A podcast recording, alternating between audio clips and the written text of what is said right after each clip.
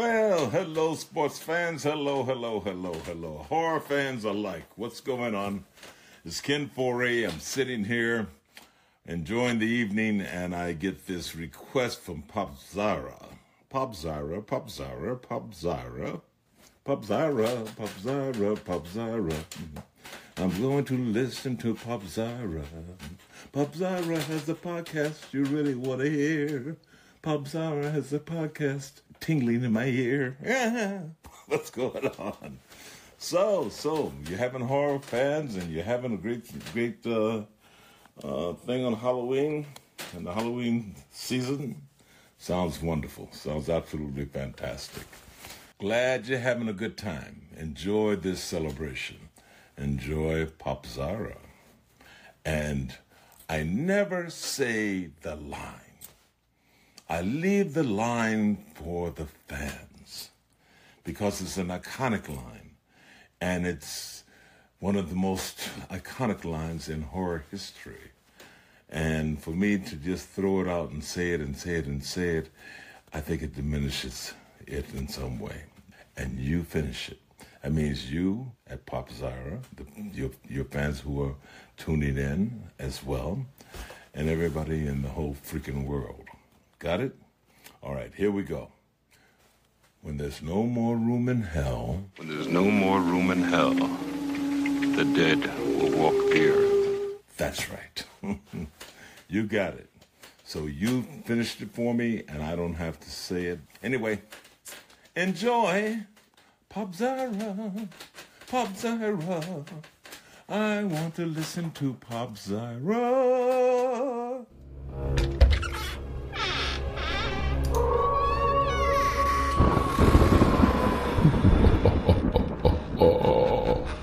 The movie time. Schlocktacular.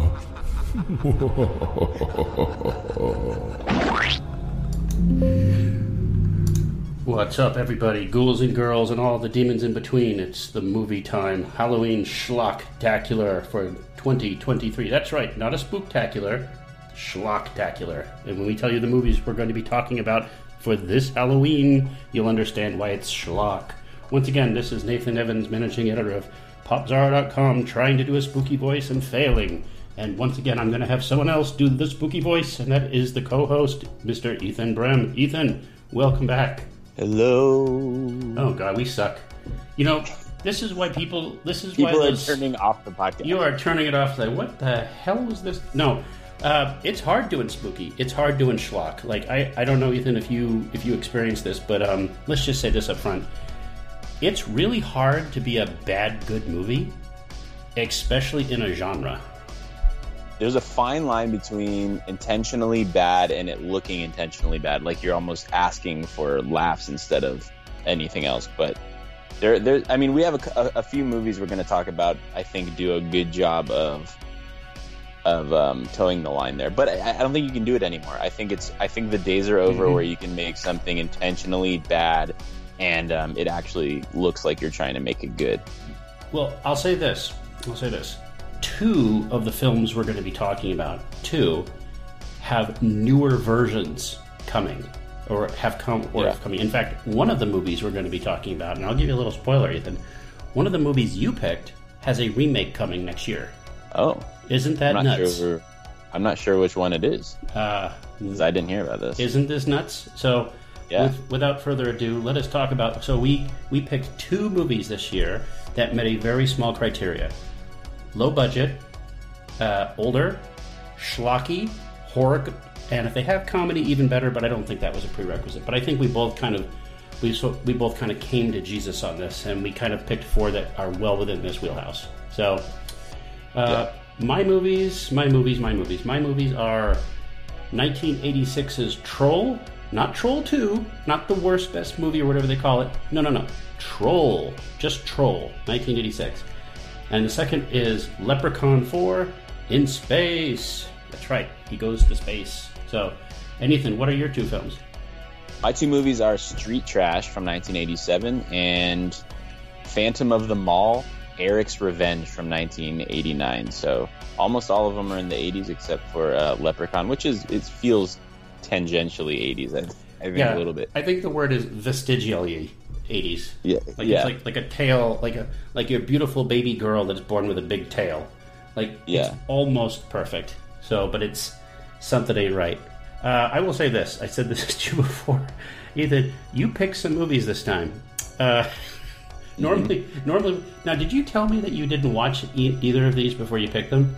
Yeah, so um, th- both of them had been on my watch list for a long time, and um, I just never pressed play on them. And I we, we were talking about doing this podcast and picking something schlocky, and, and I was like going through my watch list, and, and these two kind of instantly came out, uh, like popped out at me, and um, I realized that uh, I think these are the two I want. At least at least Street Trash. I was like that one for sure. And then I went between um, Phantom of the Mall and a couple other ones, but I settled on this one because it was just uh, it felt this, the title itself just sounds like an 80s movie, and I wanted something that I knew was going to be like have that pop culture 80s vibe to it, while also doing like a horror thing, like the MTV 80s thing. So I will say this. I don't. I, I said to you before the show that I mean, I would during the intro that I said one of these is being remade, and others are sort of being remade-ish. Um, I was gonna say they wouldn't make these movies today, but sadly, I think they're going to remake these movies today, and and somehow they'll be worse. I, I, yeah, oh, they they won't be better. I mean, we the if anyone saw if any the three people who saw the uh, sorority babes at the slime ball Bowl-O-Rama 2 that came out was this year or last year um yeah i mean i mean the first movie's not a good movie anyway but um it at least has that 80s charm that i don't think is a lot of these dr- are driven by charm let's be honest i mean i think i think there are a couple um on our list here that that are i honestly just like r- pretty good fun movies in their own right but um two or three of them I think need the charm of the 80s slash 90s to, to get the job done. Yeah, they don't. I don't think any single one of them hits like you know hits all eight cylinders, but I think most of them Yeah. come close. Uh, and I will say this real quick: uh, I blame a lot of this on Quentin Tarantino, a name that will come up sub- shockingly again in this podcast. Uh, as someone who's into schlock and who has you know been a vocal supporter of schlock, but his type of schlock is usually like grindhouse schlock, and I think at least one of the films is more grindhouse than it is horror, and I think you know which one I'm talking about. But Yeah. but yeah, well, let's explore. So, what do you want to do first? I think we can. I think we can. We can go odds and even. So, who wants to go first? You or me? Yeah, let, let, let's go in uh if we went in um, chronological order, we should start with Troll I think at least Sure. first and then maybe go back and forth from there. Okay, Troll again. Not Troll Two. Not he's eating. They're eating her, and they're going to eat me. Not that. Not that movie. Not the the best worst movie of all time. Uh, let's talk about Troll. So this is where it all began. So Troll, 1986, directed by a very very talented special effects man who we love on this podcast, by John Carl Buechler. Uh, best known for Friday the 13th Part 7, The New Blood, and Ghoulies 3, Ghoulies Go to College. So, Troll 1986. Um, what it's very original. It's about a boy who's isolated, right? Lives in a slum, um, discovers magical powers. His name's Harry Potter, and he has to use these magical powers to fight villains with magic. Except it's not the Harry Potter you're talking about, and it's not the magic you're thinking about. it's something much else. So, um, I will say this, Ethan, um, before we get into the plot, because the plot is wackadoodle. Um, I will say this: Have you ever seen Troll before? No, I none of these movies I had seen before, so I'm I was I'm I'm pumped to talk about four movies I had never seen before. Okay, me too. Me too. Because sometimes I think when you love a movie so much, you get kind of inebriated with it, and you, Exactly. you sort of shave off the rough edges, and you you may remember it better than it actually was. Or uh, it's like baby pictures. It's like you're showing baby pictures to your friends. Now your baby, your baby's gorgeous. Your baby's beautiful. It's perfect. There's nothing wrong with your baby. You have to share the perfection. But to everyone else, it's just a baby. In fact, it may be an ugly baby, and they don't want to call it an ugly baby because they know you love it, and they know if you call if they call your baby ugly, they won't you won't respect them. They won't get presents anymore. So all babies are beautiful, but this baby's pretty beautiful. Um, I will say this: I actually like Troll quite a bit. Uh, spoiler: It's my favorite of all four movies on this list by a long shank. But I will say this: um, I understand if people don't like it, but let's talk about Troll. So, Troll is a movie that's more famous because it's not the movie that's famous. If, if Yeah. because of its of a sequel in name only, Troll Two, which has nothing to do with Troll, except they were both filmed in Italy. Uh, Troll Two is considered one of the worst movies, if not the worst movie ever made.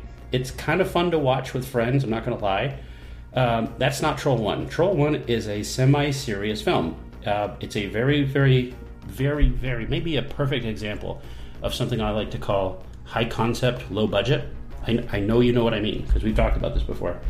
Um, I- it's kind of a genre that disappeared in the 1980s, which we can get into.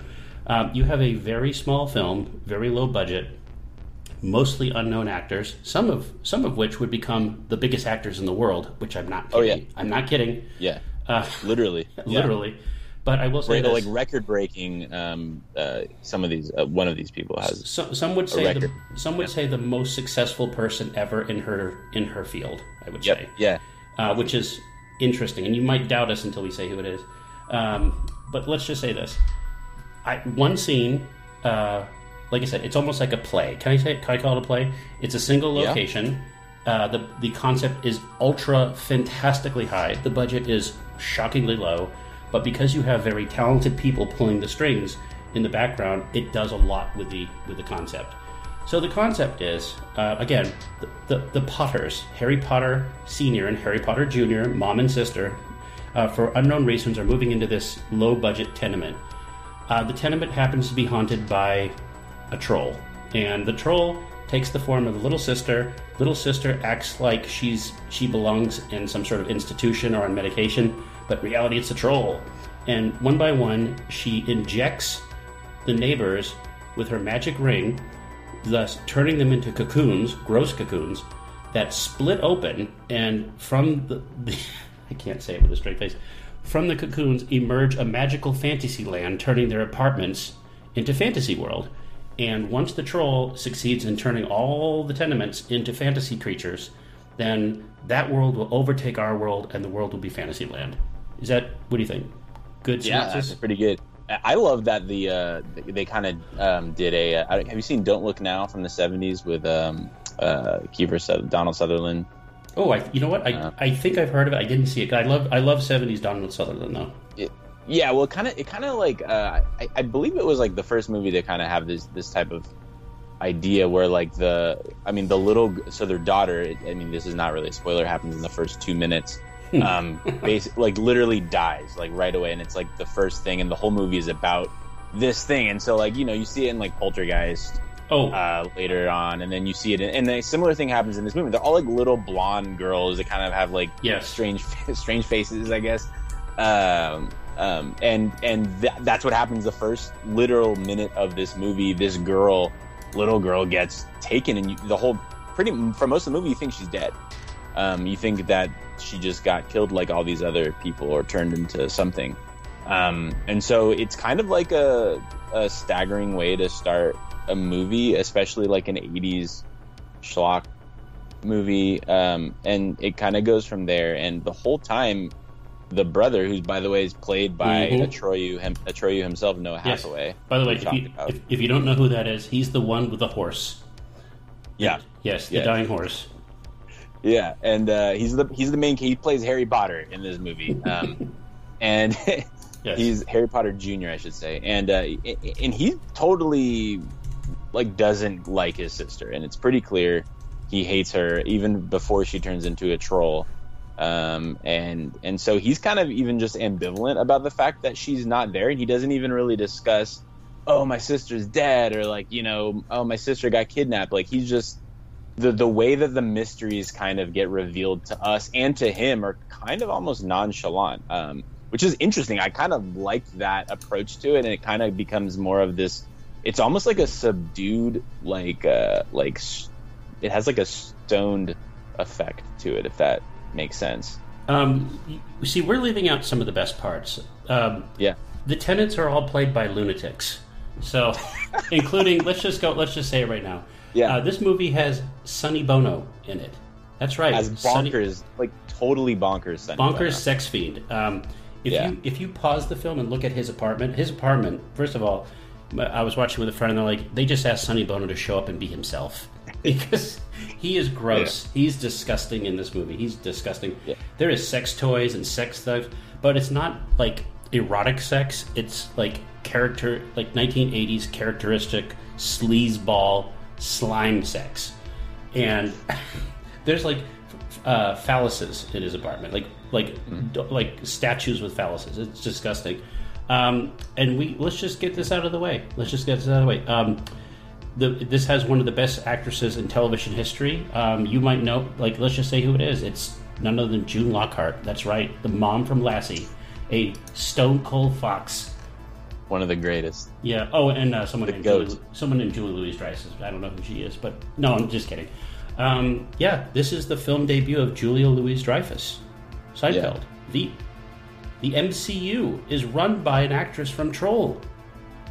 incredible yeah no it's uh and and and yeah and in over the course of the move of the movie you kind of learn about each of these tenants um, and it's kind of interesting how it kind of takes this episodic approach where it becomes more about like they have a protagonist in harry potter noah hathaway. It sounds weird to say harry potter but it, they have a protagonist in the form of harry potter but it, it doesn't it's not solely revolved around him either. And you, you do get to learn about these different characters and see their episodes play out and it's really cool how it approaches that too I will say this though, um, what what sets this movie apart, what makes me actually like this movie, despite the fact it being schlock and low budget, um, is the fact that there obviously was some sort of background done on it, and I think it was evident even when I saw it as a kid. Um, you know, long before I knew. See, at a certain point, Ethan, when you're growing up, I, you grew up in the age of DVDs and everything, but when you grow up with like the only way to see a movie is on TV or a theater, right? You, when you're younger, you didn't know a movie could be bad. Like, how can a movie be bad? How could it be bad? Like, you didn't know there was bad special effects. You just thought, okay, that's just what this creature looks like. It looks like a puppet. It's got no mobility. It moves its tongue. But with Troll, uh, right from the beginning, you have some pretty good monster makeup on the titular Troll, and uh, and you have not so good makeup on, on everything else in the film. But um, they look like Walmart Muppets. But but uh, can we just look? I'll just say this. Um, a little background. This movie came out what 1986. Uh, This is a post Gremlins world, right? yeah And Gremlins unleashed something called I just call it the po- I call it the Ghoulies, which this director worked on. You had so many derivatives of of you know of of these things, Ghoulies, Munchies, Critters. You had puppet monsters. You had honestly I can't even remember how many derivatives of these things, and, and they get increasingly worse as you go along but Yeah. they're kind of fun. Like if you ever watch, I, I I have a soft spot for the Munchies, but you know the same director directed Ghoulies three. Ghoulies go to college. You know what? They actually go to college. Like sometimes when you watch these monster movies, they promise the creature's going to go somewhere. Like Jason goes to Manhattan. He doesn't really go to Manhattan. It's a lie. The promise of Manhattan is not there. But Ghoulies go to college. You know, like Leprechaun in space. Leprechaun goes to space.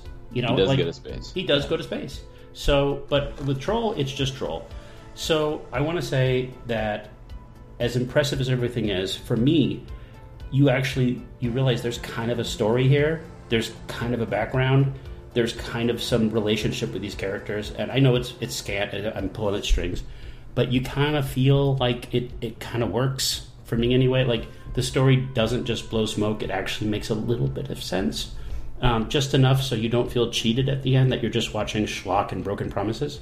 So, but what do you think? Yeah, and and there's enough little moments in there that uh, you can take away too. Like I I really liked the scene with the little person who kind of has this really heartfelt monologue um, to the troll, and the troll actually sympathizes with seems to sympathize with with um, this man, and um, it Oh. plays out. Yeah. no spoilers, but it plays out in a in an interesting way, and like but just the the monologue that the, this movie just dives into this really heartfelt moment um, kind of headfirst, and um, i thought that was an interesting moment in any any schlock movie especially like a charles band movie um, i don't know if you're a charles band fan but um, I'm, I, I like some of his stuff um, this one included Well, I was going to say, um, you mentioned the little person. Um, that would be, you know, Phil Fondacaro, um, a man whose name I did not know. Like, let's be honest here. Let's let's just get this out of the way. Um, if you're a dwarf actor or a small person actor in Hollywood for a very long time, all you played was monsters or elves or hobbits or creatures or little or amputees or whatever. And you know, Phil Fondacaro or Munchkins, he was one of them. He was actually one of the biggest um, biggest dwarf actors of the 1980s and 90s. He was all over the place. And I've been watching this movie my whole life, and I did not know that he actually plays the troll as well as the, Oh. yeah, he actually Okay. plays the troll as well as the professor who lives next door. And you know, there's that little scene when, let's be honest, where he saves the little girl slash troll from getting hit by a car, and so the tr- obviously the troll has some affection for him, and they become friends, and he invites him over for, and the parents think that it's going to be another child, and they get milk and cookies out for him. And he shows up, and he's obviously an adult, and you know he just he wants something a little different.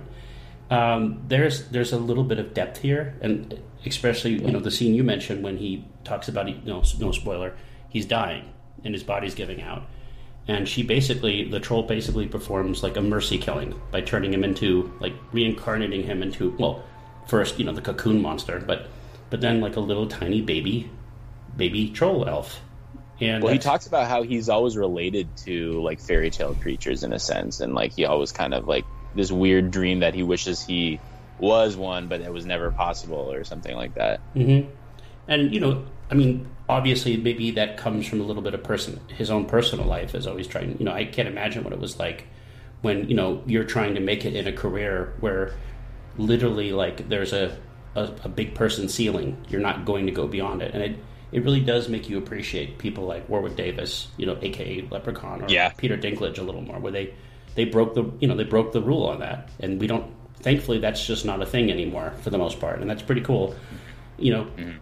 You know, Phil Fondacaro walked so Peter Dinklage could fly. So, I'm sorry. Yeah, it's true. Also, also, I do. That's true. No, it's true. I just uh, I've never I've, I've never heard it put like that. Um, I, I do want to say too. It, it was interesting that this was.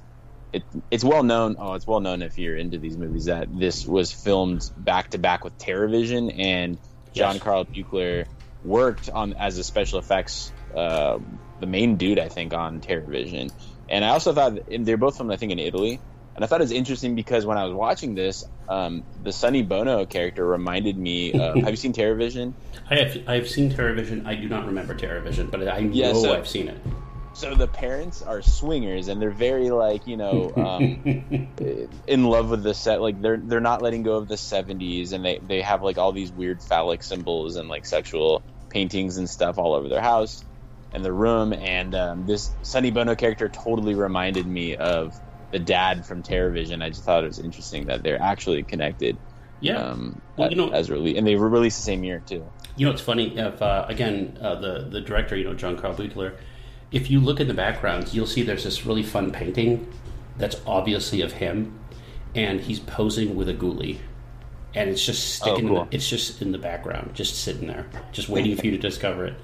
Um, Yeah. But look, I mean, there's not much to talk about like back, you know, back talent. But if you look at his resume, if you look at the stuff he's looked at, he's been he's been involved on a lot of really fun movies. Like I said, he's he worked on Reanimator, he worked on Ghoulies, your movie TerrorVision. Uh, he worked a lot with um, oh goodness, uh, Stuart Gordon. I know he worked on From Beyond and some other things too. Yeah. I mean, he's been involved in Friday the Thirteenth, Nightmare on Elm Street, Halloween. I think one of the only people that's involved in almost every major franchise except for like Child's Play. Um, Yeah, and- he really has been. yeah, and and you know what's funny? He was working right up till he uh, sadly passed away from cancer, and they were trying to remake Troll. Um, there's been some there's an, there's some other like non canonical versions of Troll out there. I'm there. We can talk about that later, but I know that again, when most people think of Troll, Ethan, they think of Troll Two, and possibly for good reason because it is so it is so self-referentially silly and you know stupid, but it's fun. But again, this I don't think Troll is like that. I think Troll is genuinely a fun '80s movie. Um, and I was going to ask you a question about this. I, I said it's high concept. And it is pretty high concept. Um, it's relatively, I don't want to say slow. It's like it's relatively benign. Like the shocks don't come at you every second. It takes its time to breathe. Um, Yeah. if they remade this movie now, this is this is a movie that I think could be remade. But do you think having better special effects would make it a better movie, or do you think it has to be like in that netherworld of low budget? See, see, it's an interesting movie too because first of all, it's PG 13 mm-hmm. um, and so and there were not a lot of these movies back then that were PG thirteen. I think you started seeing them crop up in the late nineties, maybe like with The Ring and stuff. You had more of a people trying to push for PG thirteen ratings, trying to get to the teen market in theaters. But um, I think that with this, I think the thing that would make it better for a modern, maybe not a modern audience, but just as a movie would make it a better movie was maybe.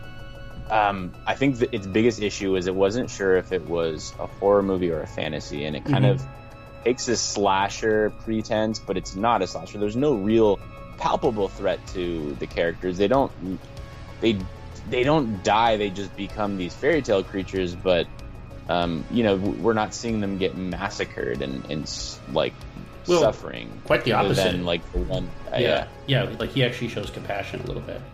Um, yeah. But then, but real quick, um, like th- there's not much more to talk about besides that. But uh, but then, Mm-hmm. but this movie for a very low budget, I don't know what the budget is, but I, I imagine it's probably under like 10 million, maybe maybe even closer. to Oh yeah, five. sure. It's five. I think it's five and a half. Or And- no, no, sorry.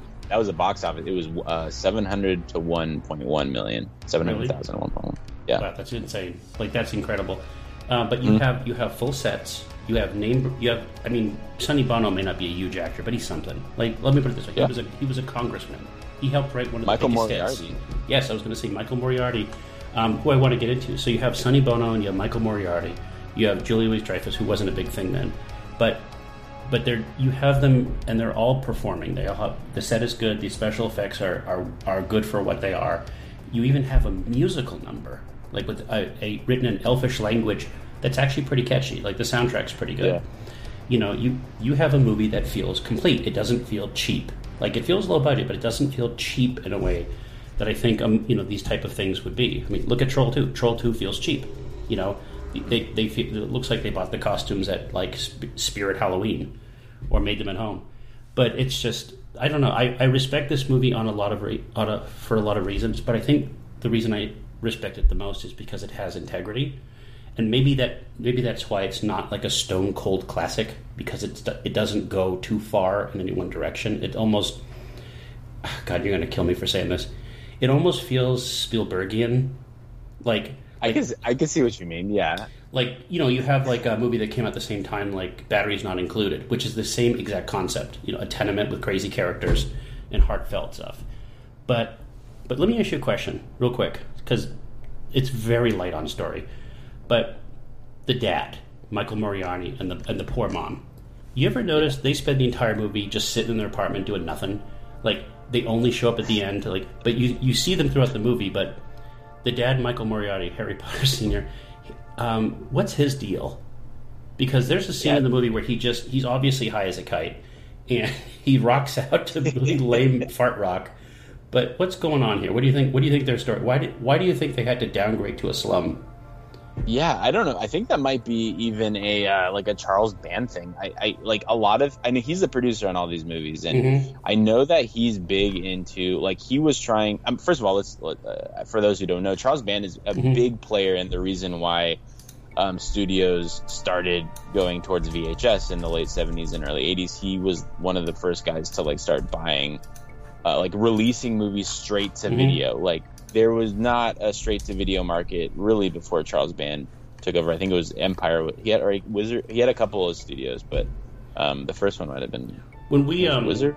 Well, when, But we, yeah. when we talk about um, about Leprechaun, I do. I was going to mention Trimark and basically the whole Mm-hmm. idea how these movies evolved, like the movies that would have never hit the theater. You know, were born out of this direct to video market.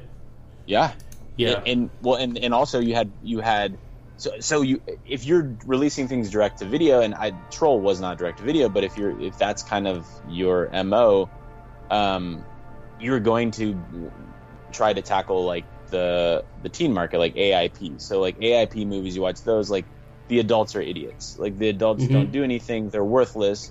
And so Charles Band, I think, really took a page out of that. Um, the AIP who Roger Corman um, Yes. worked with for some for some time.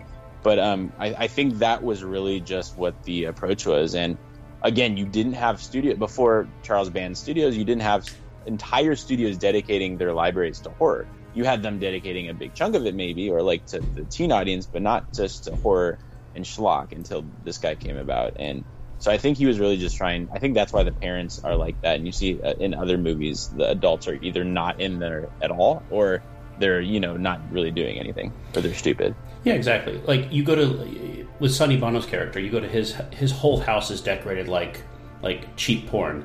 You go to the Hunter, you know the the right wing conspiracy. It's all decorated Yeah. like Cabela's. You know, you go upstairs to Eunice, and she's it's where she got a talking mushroom. You know, everybody's house except you know looks like who they are. It's you know they let you know who their person what their personality is and it's I know it's stereotypical, but to me it adds a dimension of lightheartedness. Like a like a child could watch Troll, and ew, look at that gross, but also be fascinated because it's safe danger. Like you Yeah. could you would let your like you would let your preteen watch this movie because I don't think anybody's having a nightmare out of Troll. No, But- yeah, it's a great gateway horror movie. I think. But I also think there's there is genuine imagination, and I think when you have genuine imagination, like it can overcome things like budget up to a point. It can over when you have talent, it can overcome these things.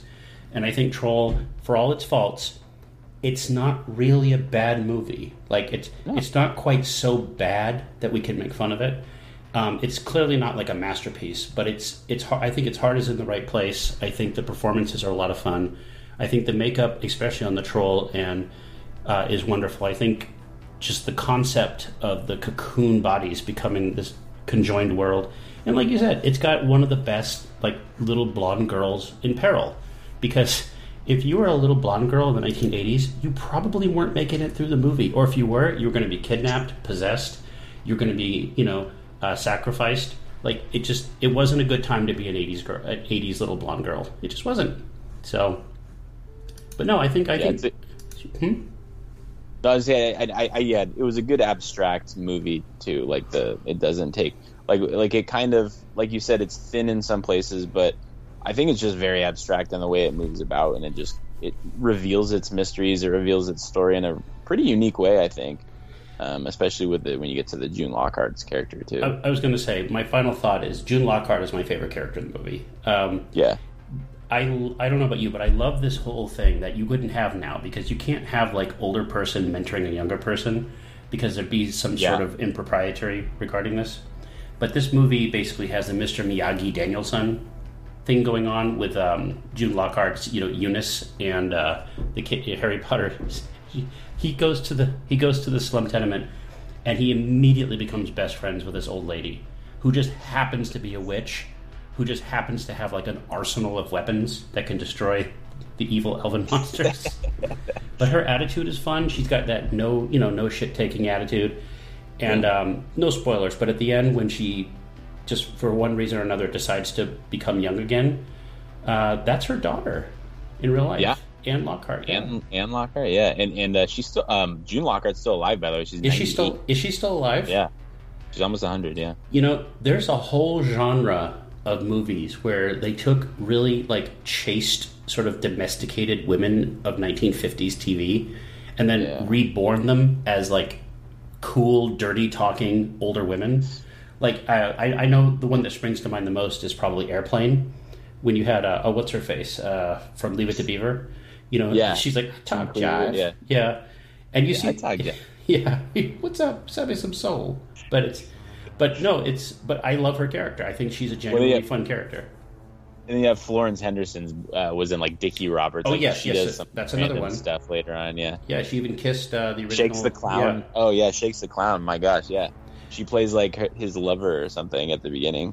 And there's more too, by the way. I think Betty White technically is another one who got re- Yeah. who got reinvented. But it's yeah, it's I love that genre because that's that's sort of that's how you break the ceiling, boy. That's how you break the grass ceiling. You become dirty and nasty and funny, and that's how you do it. You don't have to be sexy, but you can be dirty, nasty, and funny. And uh, and for that reason, June Lockhart is my favorite character. Um, yeah, me too. I think. I will say this: uh, Julia Louis-Dreyfus doesn't do a lot, but I think she's. God, this sounds weird to say it now because she's become the older lady. Uh, she's she's a little bit of TNA in here, um, as far Yeah, as this movie can go. Yeah. She's real close, but you know, what is it? Eighty six. Wow. Yep. In five years, she would be on the biggest sitcom almost Well, ever. well, here's the thing too. Right now in real life, she's older than June Lockhart was in this movie. Yeah, but that's but this that's nineteen eighties old. Like I know. in nineteen eighties, you could have like She's 62 though. She, she- Julia Louis Yeah. Dreyfus is 62. She she, but you know, modern medicine makes older women look Yeah. better now. But it's know, um, it's wild. but like the Golden Girls would have to be like eighty to be Yeah. golden now. You know, but back then they were all in their fifties. And they seemed old though. Yeah. They they were nineteen eighties old because they covered up with those shoulder pads and those you know I don't know what you call them basically uh, drapery as dresses. you know, they weren't really showing Yeah. anything. But um, but no, it's uh, like I said, it's a lot of fun. I'm glad she's still alive. By the way, I I, I, Mm-hmm. I get to that point. You get ever get scared because you feel like if you look somebody up and you find out they're dead, they're dead. Like Yeah. like oh my god, they were oh, still like alive. right at it.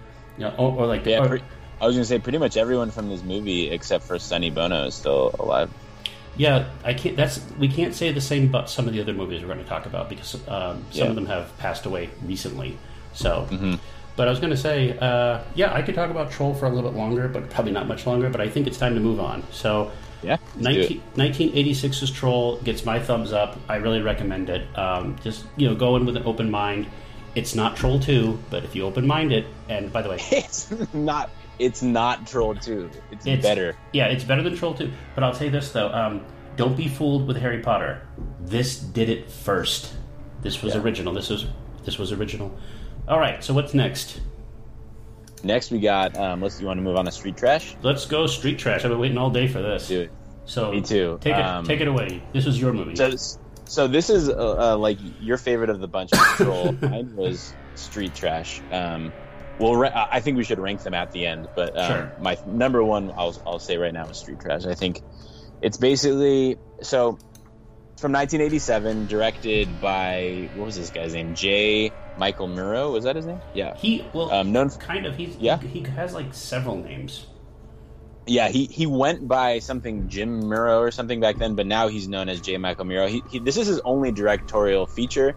However, he Mhm. is a pretty prolific and storied camera operator, and um, he's For done some big DP work. Big names. Yeah, he's done he's done Titanic, T two, like a lot of James Cameron stuff. He was the DP on the Best Picture winner Crash, um, and he was also on the the cinematography team that won Dances with Wolves, the Oscar yeah, for he's Best part of an Academy Award winning team.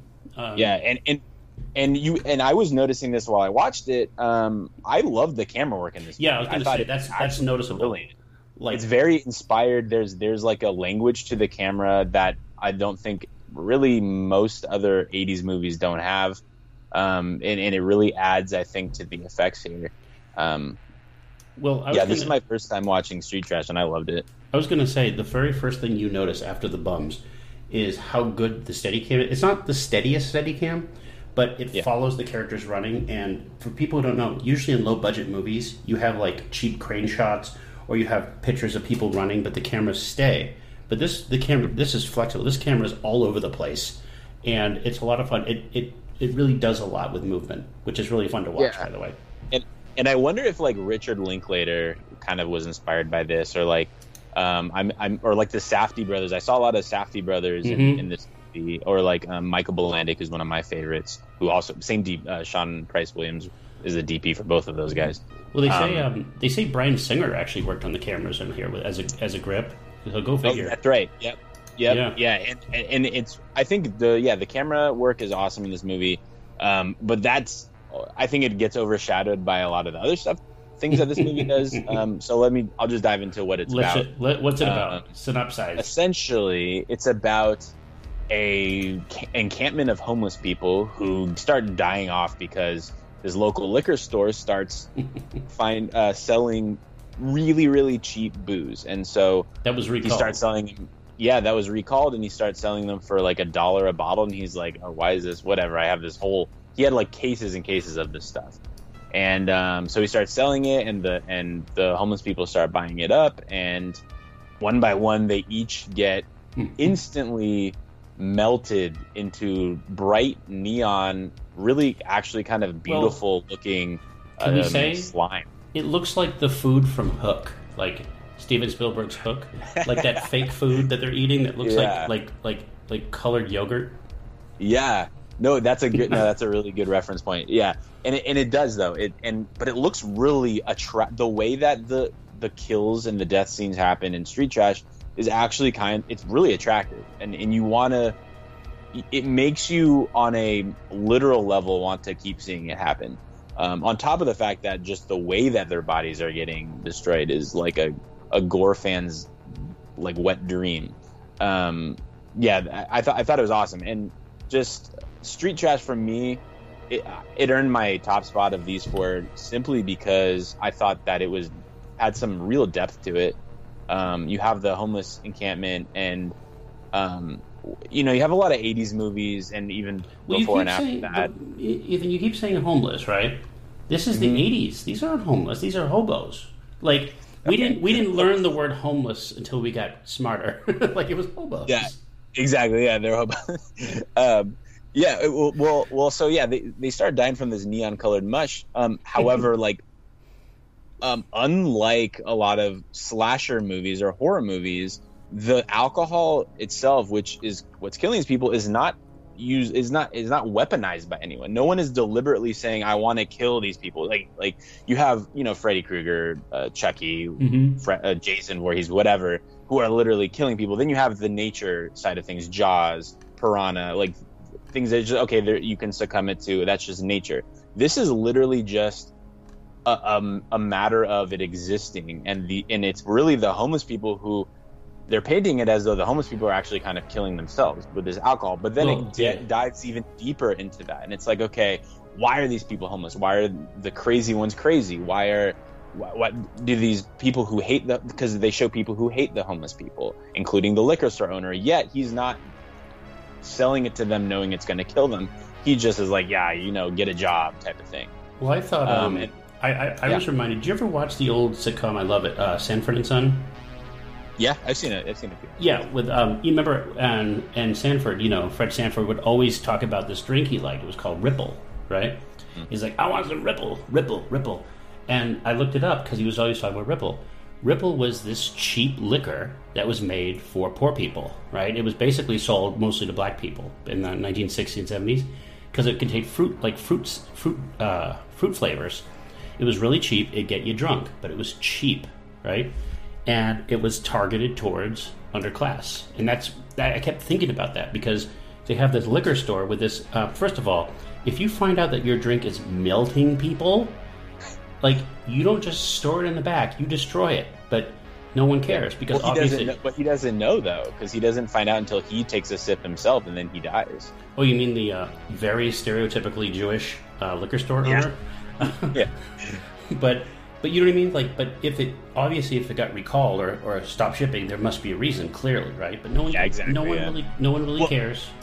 Well, and that's the thing. Like, so a lot of people probably would compare this movie to The Stuff, which came out a year before. By the But way, starring Stuff, starring Michael Moriarty. Michael Moriarty. Yeah. Yeah. Oh, yeah. He's the best part of that movie. Mhm. Yeah.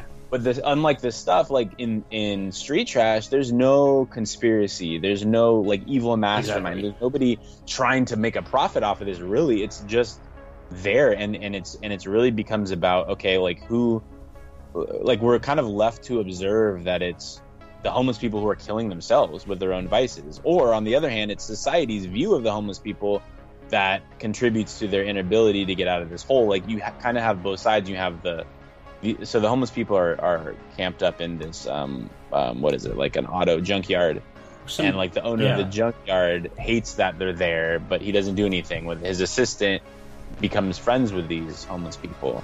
Um, but then on the other hand, you you see every first of all everyone in this movie except for the one the Asian girl and the the guy that she likes is has both we, almost all have bad and good qualities. There's no like uh, well, positive. Well, I hate to, I hate to say this. Uh, the Asian girl, uh, she kind of sexes up a, a teenager.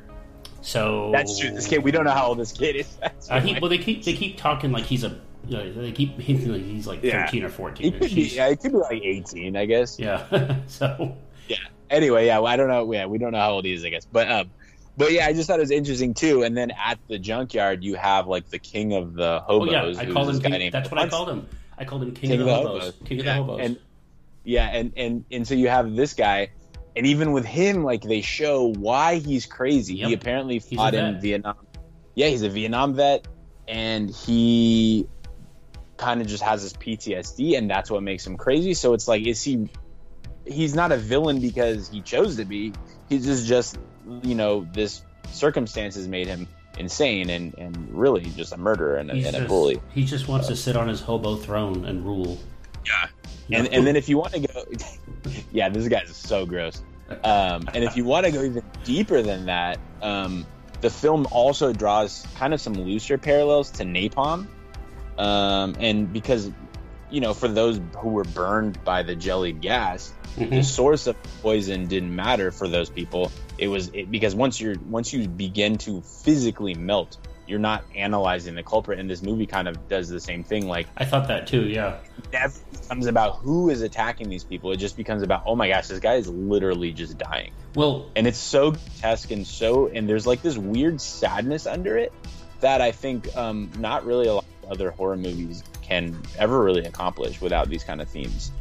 Well, you know, you're actually right. Like, I think when you have a when you have movies that are um, when you have movies that are based like in the in the 1980s, you're having a you're having a generation that grew up with Vietnam as their de facto life event. You know, and you see this all the time, and, and you, that's why if you go back to most movies in the late 70s and 80s, there's always that troubled Vietnam vet character.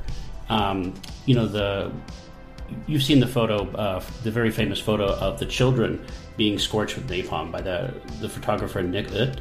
Um, and very famously, the little naked girl running as she's her body was burned. Uh, that photo was very famous, won all the awards, won a lot of attention, but it really struck how Americans in the West that were, you know, in, sending these weapons over there to decimate cities with, you know, horrible napalm fires they they were upset, but they didn't really do anything about it. You know, oh, the people over there are literally melting and being burned to death. But eh, whatever. It's just, I mean, we were upset. We'll go out in the street. We'll protest a little bit, but mm, it's it's not that big of a deal. You know, And, and this this movie totally taps into that, I think, too, it, from the homeless issue, homelessness issue. Um, and you know, the antagonist Bronson is is for the same reason he's the antagonist is the same reason why he's homeless to begin with. Um, And the Mhm. movie kind of allows us to sympathize with him a bit as well. And yeah, I just thought I just thought it was the movie was really brilliantly done, and, and again touching on the camera work that just kind of added some some well, um, I was. I was astonished to see Jared Leto in this movie as the main bum as Fred. No, I'm just kidding. It's not, but he looks just like Jared Leto. Uh, yeah, yeah, he, he would be in the remake. He though. is this the ageless. movie getting rema- Yes, remade. Street Trash is being remade, and um, yeah, it's a remake is coming from director Ryan Kruger. Good, good horror name by the way, Kruger. Um, apparently, he's done some other low budget things, but I, I quoted him. He says his new version, which which will be set in South Africa, of all places, Cape Town. He says it promises it will be quote raw, hilarious, packed with vibrant characters and multicolored explosions of gooey greatness. Yeah, you have to have the colors in. them. See, that worries me a little bit because uh, this this movie that you picked is part of a genre called melt movies. I didn't know it was a genre, but I'm not surprised.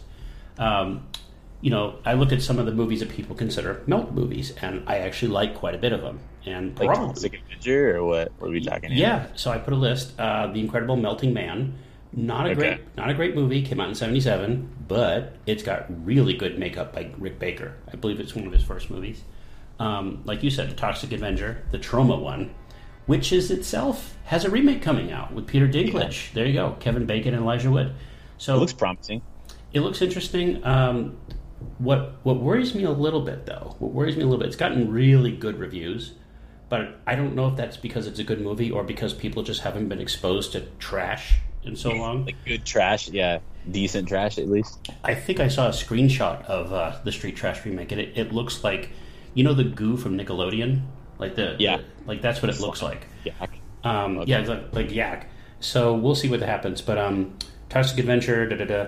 They they consider Raiders of the Lost Ark a melt movie because of the melting Nazis. Yeah, okay.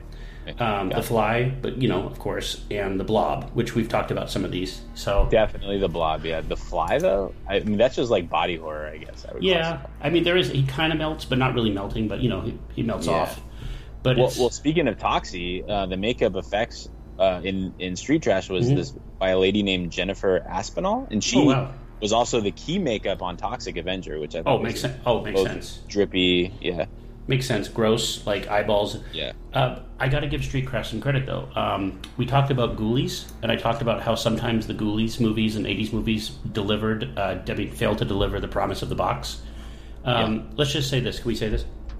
If you were a low budget movie, probably like 10% of your budget went to making really good, really cool box art, because that's how you that's how you di- you know differentiate. you yourself. have yeah, and that and that's what got people watching. Yeah. movies, Street street trash, like a lot of horror. I don't ask me why, Ethan. This is a thing, but a lot of horror, a lot of low budget horror movies had pictures of people dying on toilets.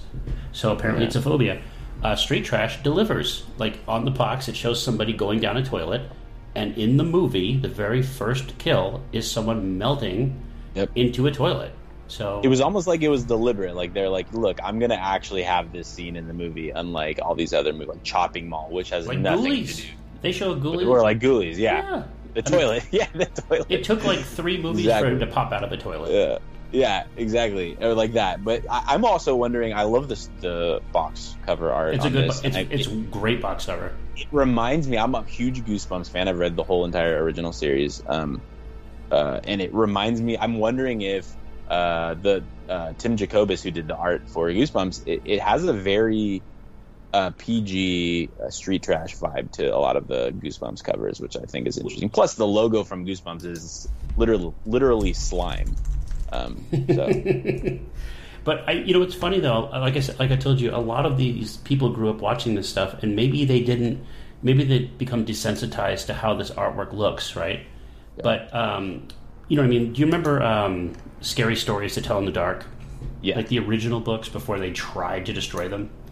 Like, like they had like the you know the artwork is much more grotesque and memorable than the actual stories, and very recently, ten years ago, they thought it was too scary, so they tried to scare it, you know, to to lighten it up a little bit and make it less scary. People went nuts. Like, no, you can't do that. You got to put the old artwork back, and they have. They've republished the original artwork. So, yes. So when I look at Street Trash, like that's the kind of poster you want on like your son's bedroom when he has like like visitors. Like, and then- then you put it back in the closet. You just want them getting the wrong idea. Like, what? yeah. No, I'm just kidding. You don't want that on your son's Really, bedroom. Man, yeah, yeah. And we didn't even talk about the uh, the scene. Um, Oh, it has nothing yes. to do with slime. It Yes. has everything to do with football a scene? keep away game. Yeah, a keep away game. So so Bronson, what does he cut off? This man's penis who's urinating, and then they proceed to play keep away with it. And by the way, this is not the only penis cut off scene of these four movies. By the way, No, no, it's a theme. Like it's just a theme in general because it's the one thing that's visceral. Like I will say this though, um, there were multiple penises used in this scene because some of them look like dildos, and then some of them were actually pretty good. You know, but yeah, press that. But- They're doing pickup shots for the penis scene. no, no spoilers. But I'm a little disappointed because they clearly show a dog in this movie. Like, a and I thought to myself. That dog is going to catch the penis and run away with it. That's what I, I genuinely thought because that's what usually happens in these movies. Yeah, exactly. like the dog like when i say it usually happens um, yeah let me let me get closer there's lots of movies where penises get cut off and people play football with it so this is one of them um, the dog doesn't get the penis Uh, i'm actually disappointed i hope they fix that in the remake they better. so uh, what do you think of that though i mean i mean it's obviously done for laughs Yeah. Oh, the the scene. Yeah, it's so silly. It probably just they, they thought of it and just it, it felt almost like improv. It has nothing to do with the plot other than to just show more how this Bronson guy is a psycho. Um, but yeah, I thought I thought what they did with the budget with the the with the uh, the trash yard with the car was pretty pretty clever. Mm-hmm. That with was the, cool. with the Yeah. tires. It had a Um, very explorers kind of thing to it. Explorers their spaceship was kind of uh, cobbled together from a bunch of junkyard parts. I don't know his name, but I'll just call him the Black Hobo, uh, the one Yeah. who decides to go shopping for chicken. Um, Yep. To me, that's my one of my favorite scenes in the movie, and I was actually I was actually watching this movie with another uh, Popzara editor, and I won't say his name to protect his innocence, but he is uh, he is of the black persuasion, and as when he as soon as he saw this character, he predicted every line this guy says, and I can't repeat any of those words, but they are very funny, and when they show up, you feel you love this movie more because you know what it's doing, and it's doing it very very well, and it's very funny. Yeah. That's great. Um, that's yeah. Again, it, another scene that just kind of shows, and, and that's what I'm saying. Like the movie really is trying. It, it it does try to capture, in a sense, like the homeless perspective, um, pretty heavily. And you have I don't know. Have you seen Driller Killer, the Abel Ferrara movie? No, um, where the guy just goes around killing homeless people because of his own self hatred. Um, he's not homeless, but he goes around killing homeless people. It, it reminded me of that, but from the other side, where you're seeing. Um, obviously, there's no actual murder besides Bronson, but um, We, yeah, it was it was like the opposite side from the perspective of the homeless people. You know what movie I thought about when I was watching? I actually thought about the movie you recommended, Freaks. Um, Because oh, I I I uh, I thought wait, freaks are or freaked? I thought no, about freaks. No, like the, the remember the old the old movie that we did. Okay, yeah, the here. Tod Browning. yeah because because again I don't know how they're going to handle this in the remake, but the hobos here, not the hom- the hobos here, are treated like flotsam and jetsam. They're just they live on these dirty, Yeah. disgusting, nasty streets. There's almost no interference with the police. Um, they're disgusting, and and they're portrayed as disgusting. There's only like there's no nobility there. They're gross. They're disgusting, and you see them sort of become zombies when they find a woman, and you know it's a pretty disturbing scene. Yeah. Um, the only thing worse is when that gigantic fat man tries to rape the Asian girl. Oh my gosh, yeah, Yeah, and it's just like yeah, so gross. Yeah, yeah, and that's why it, it becomes more grindhousey. But yeah. um, and by the way, by the way, can I just tell you right now, this movie would have been a thousand times better. Right? It's pretty good.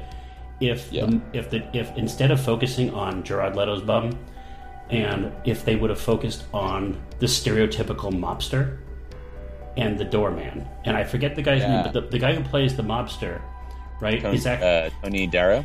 yeah, he's actually played In other he- yeah, he was in Goodfellas. He was he was in The Sopranos.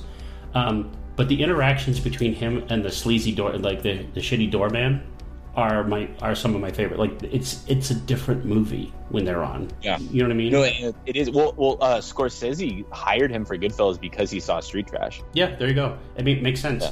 You know. Oh, by the way, that kid is uh, his. He's listed as obnoxious kid. So Yeah. it's. Uh, oh wait, as Italian doorman. Oh, James Lorinz. I don't know. None of these people have Wikipedia's, so it's really hard to Oh, find. them. James Laurent. Yeah, I'm, guessing Wizzy is the guy who pees and gets his penis cut off. so, boy, what colorful characters! Drunken wench. Let's see.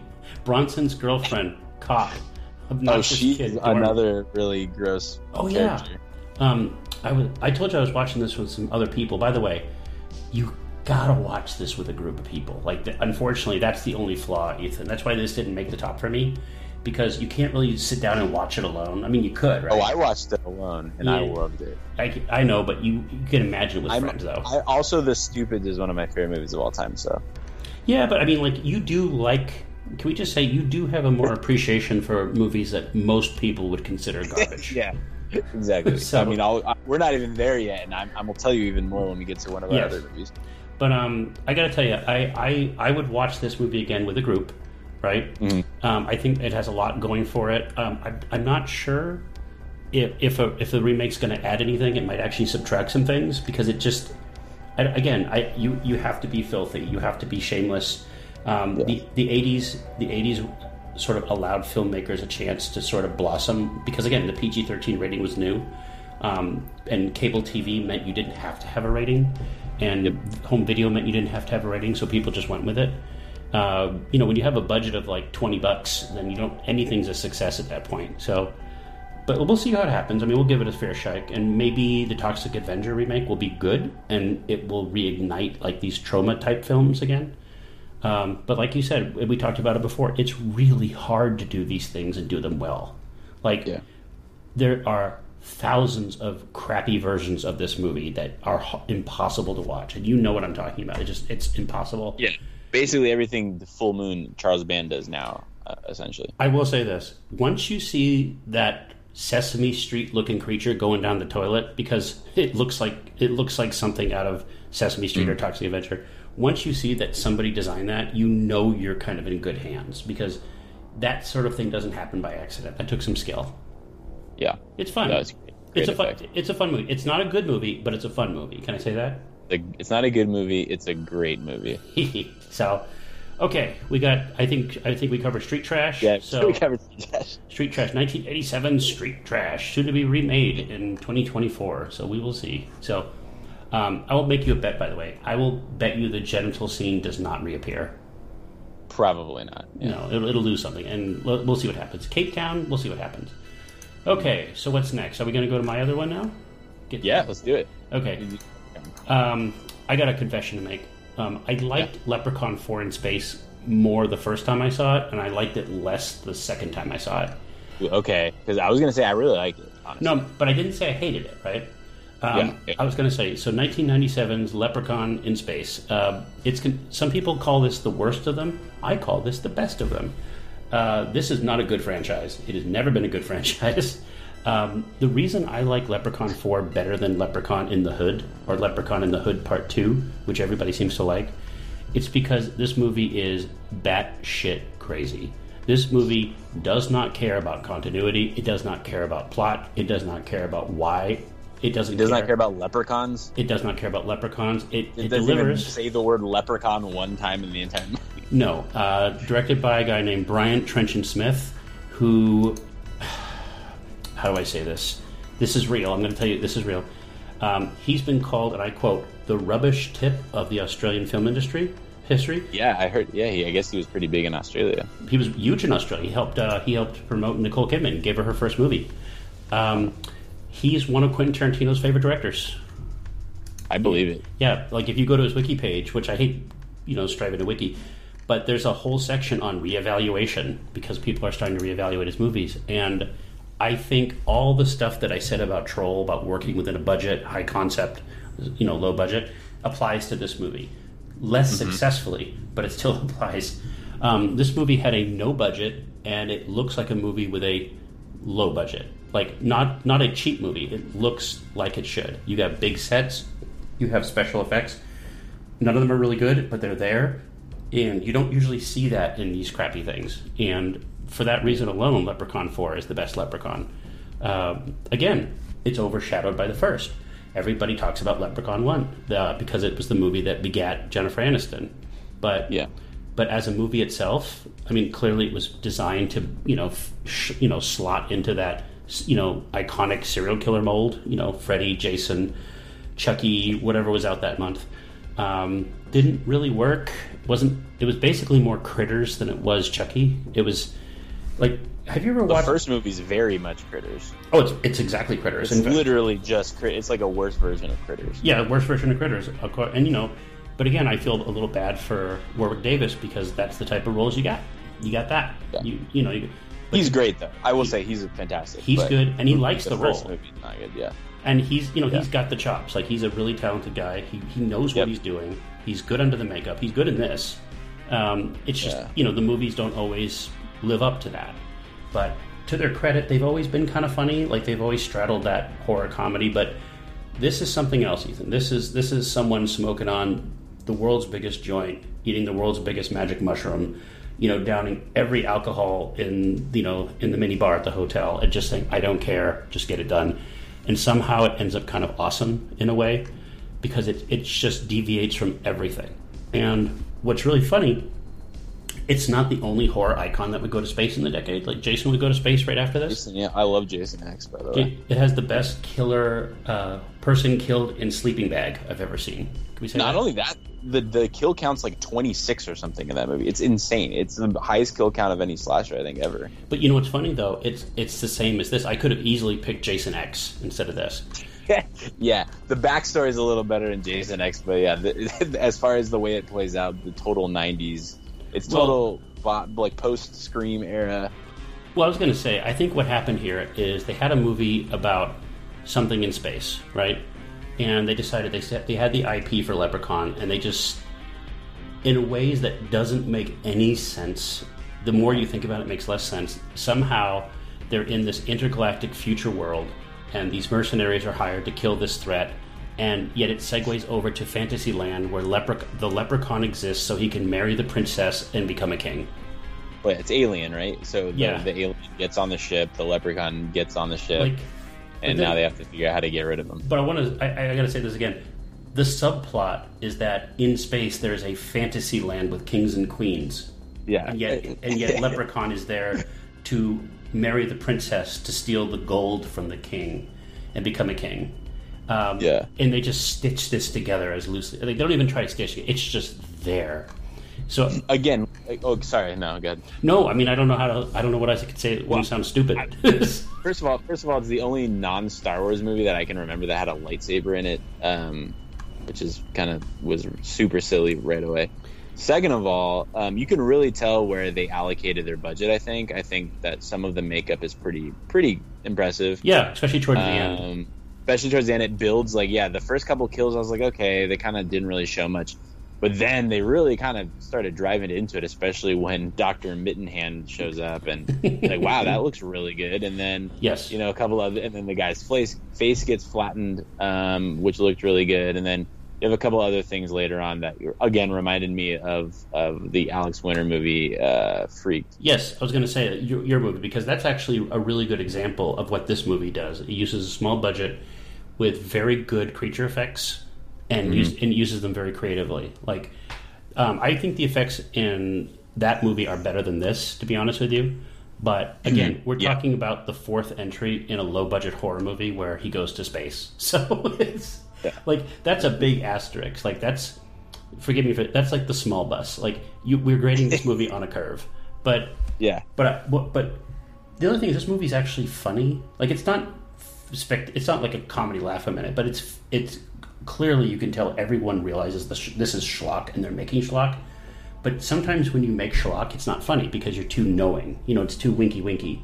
Um, this movie is cryogenically sealed in like 1995. Like that's how people looked in 1995. That's the makeup they had, the, everything they had, the, the acting style, the, the cheap effects. I said it was Trimark. Um, do you remember Trimark at all? You like that logo would show up all the time yeah, in these movies? yeah. I remember it. Yeah, yeah.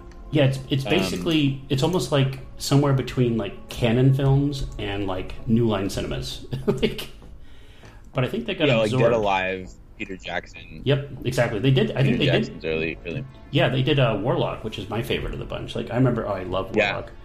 Um, by the way, R.I.P. Julian Sands. So sad about that. But uh, they found his body. Oh, did he die? Yeah, he uh, the California mudslides. Remember, he was he didn't leave his. Oh, He- His body was missing for like yeah, they found it like Oh, Septe- no. in September, I think. uh, that sucks. Yeah, he was a. I love I love Julian Sands in that. I loved him in Warlock, and I loved him in. I think he was in the Lost World Jurassic Park. But he kind of Okay. but he had that 1990s snobbish like euro bad guy look where he was thin blonde with a ponytail and so he could always just, Yeah. he would just be snobber like he would be very good like in a die hard movie you know or or Yeah. a lethal weapon movie if that ever happened um but no i mean that's what this movie is man it's a micro budget movie that said we had these ips stick them together and yet it's better than it should have been. And I, I, I think it's much better than the Leprechaun in the Hoods. And but I'll tell you why though. Um, not because of the story. The story is stupid. But I'll say this: uh, they, there's a little thing where they talk about before you know it's a leprechaun, which they never say. Is they say, "Oh, he's disrupting our mining operations because he's stealing gold." it's just so stupid. The gold plays no factor in this, by the way. No. Um, and and and, and can I say something real quick? Yeah. Uh, so I I've, ne- I've never seen any of the Leprechaun movies before this, and I I'm crazy, so I went ahead and watched at least the first four. They're all streaming now. Um, up They're- they're leading all- up. Yeah, they're all streaming. Yeah, they're all on Hulu, I think, um, or something like that. Um, so I watched the first one, wasn't terribly impressed. It was very much a Critters a knockoff. Mhm. I watched the second one, and um, can I tell you, I loved it. Yeah. I loved the second better. one. It's I watched the third one. That's I the watched one the third Vegas, one and I loved it. Is that the one in Vegas? The third one's in Vegas. Yeah. First, and the second one is in Hollywood. It, it's this guy has like his own horror, um, or like you know, uh, dark, uh, dark Hollywood history. Is that the one where they encase him in stone at the thingy. end? Do they do they turn him into? do, do they put him in cement? That is the Vegas. That's the That's the Vegas, Vegas one, one, where okay. he's the yeah. Uh, and then the Vegas one, I'm a sucker for Vegas movies. It's one of my favorite places in the world, and it was a great Vegas movie. On top of it, the same director, Brian director. Trenchard Smith, did the third one. Um, loved that one, and on and, and then going into the fourth one, I was like, oh wow! Like besides the first one, I this is turning into like one of my favorite Yeah. horror franchises. because they're and get- I they watched the fourth one, and I love. It gets silly, and it and and honestly, the the narrative for two and three are pretty smooth, and it's really catches your attention. Like I think I watched the second one, I was pretty drowsy, and I was did not fall asleep. I was like into it, um, and and that's how you, that's how you know a movie is is at least entertaining. You know why? Uh, because so yeah, has, I really loved it. because it has our favorite actor in it, it has Miguel Nunez Jr. You know, who by the way has been in many of the movies we've talked about. You know, he's um, he's he's got he doesn't have one slash. He's not like two genres. He's three genres. He's sci-fi, horror, and comedy, and he appeared in a lot of them. Like you remember your favorite movie, Return of the Living Dead. And he- Yeah. He, oh yeah, that's right. Yep, and that same year, that same year, I was I didn't know this. He was also in Friday the Thirteenth, The New Beginning. Um, he was the guy who ate those enchiladas. Had to take a big poop in the middle of the in the middle of all the killing. Yeah. That I happened. don't do that, kid. Yeah, if you're gonna if you're gonna be running away from a psycho killer, don't eat enchiladas. In fact, don't eat any Mexican food. Just eat something with high fiber. You want to hold that in. So it's crazy. Um, and he tells some good. He got some pretty good racist jokes in here. He's he's all the racism humor, but his racism humor is very funny because it's all it's all stereotype. Like you remember the the dance room scene when everyone's dancing. He's like, ah, he's like, we're in the future. Yeah. and They still can't That's dance. so good. Yeah, and he's, but it's it's fun. Um, favorite scenes, favorite scene, but we haven't even talked about like the last part, but we'll, we can get to that. But what you what did, what did you like best as a as a newcomer to the franchise? Oh, this thing gets bonkers. Um, I loved all the stuff with the guy. It's a guy Siner. Is that how you pronounce his name? Oh, um, uh, the guy who plays Doctor Mitten. uh, Um, by the way, eventually British- Doctor Mitten Spider. don't you mean Mitten Spider?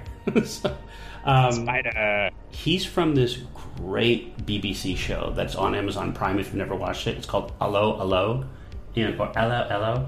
Um, it's basically one of those classic like World War II comedies, where it's not quite Hogan's Heroes, right? But it's basically um, this this uh, French town. I, th- I think it's French, right? They get taken over by the Nazis, and he plays one of the the, the nicer Nazis and at a bakery, and the bakery has to survive. And you know, it's again like Hogan Heroes. Everyone's parachuting in and out. There's always spies going in and out, and he plays one of the Nazis, and he's very funny in it. So he's. I was really happy to learn that he was in it because I, I loved Allo Allo. He's so.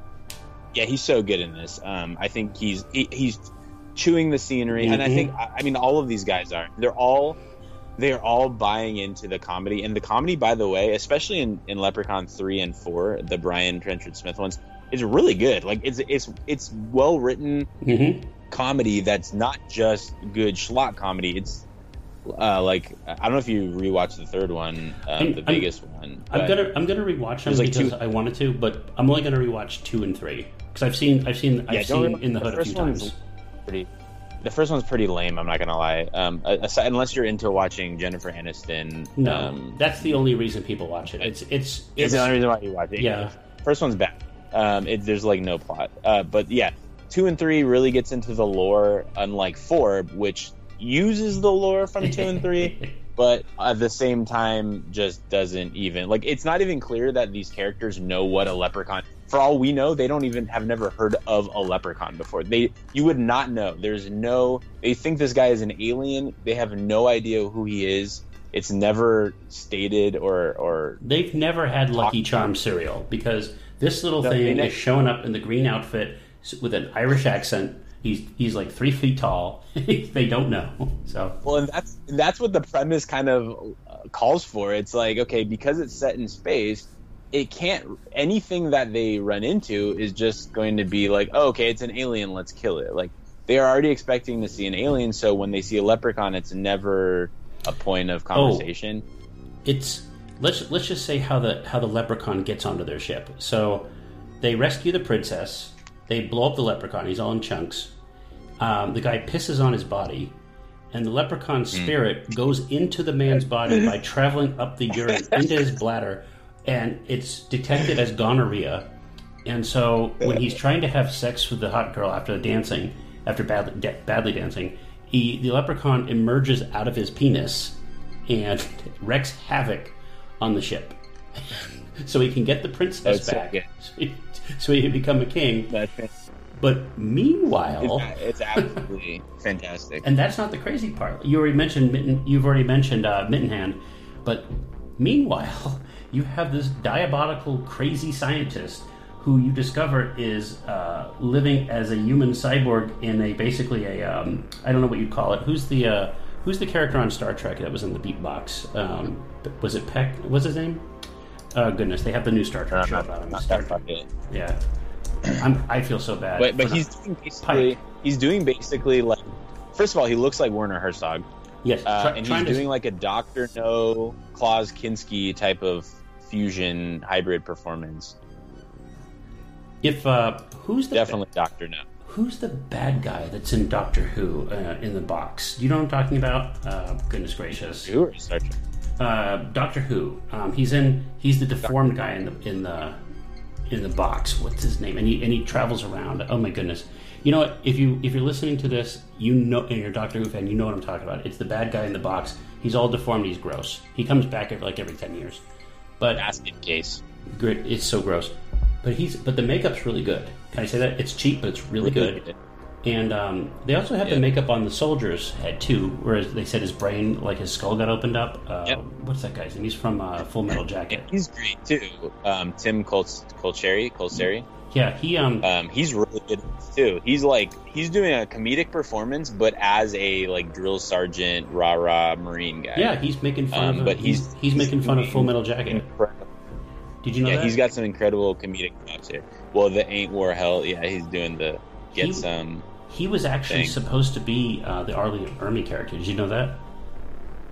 He was the first. Okay. Yeah, he was the original choice before Ermey joined up, and he was obviously the better choice.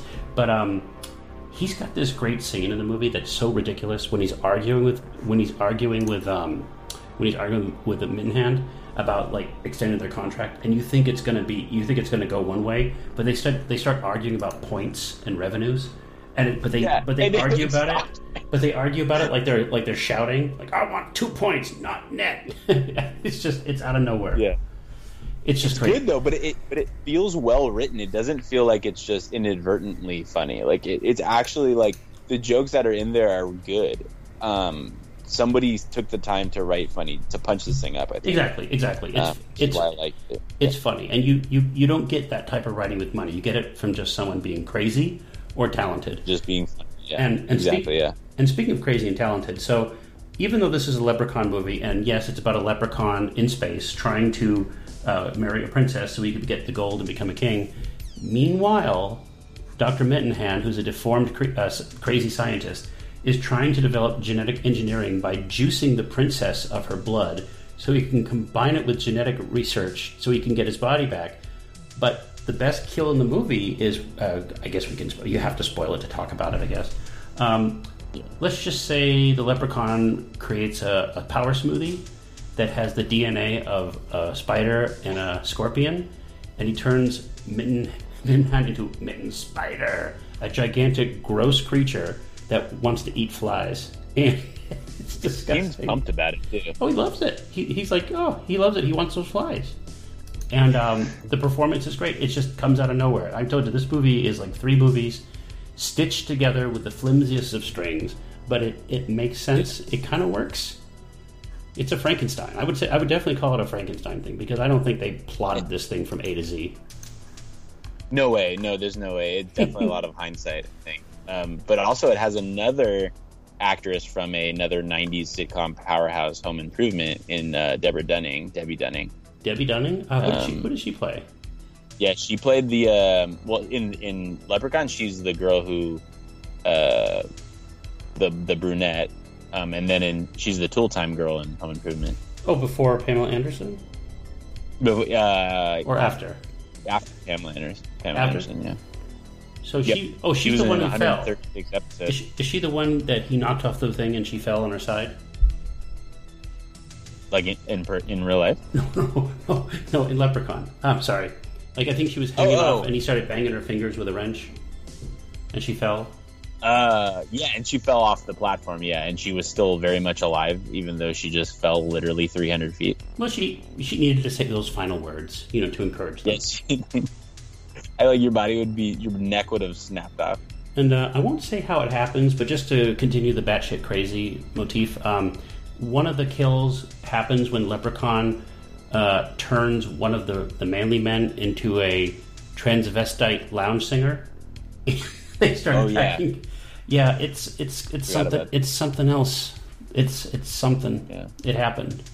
Uh, but no, uh, I don't know how else to say it. I mean, the movie's got bad reviews. People seem to hate it, but I, I, I don't. Um, I actually like Leprechaun 4 quite a bit. I don't know if I'll watch it again for a long time, but I enjoy it while when I see it because I can see that there's something happening. There's like somebody took some time to make this thing work, and I don't.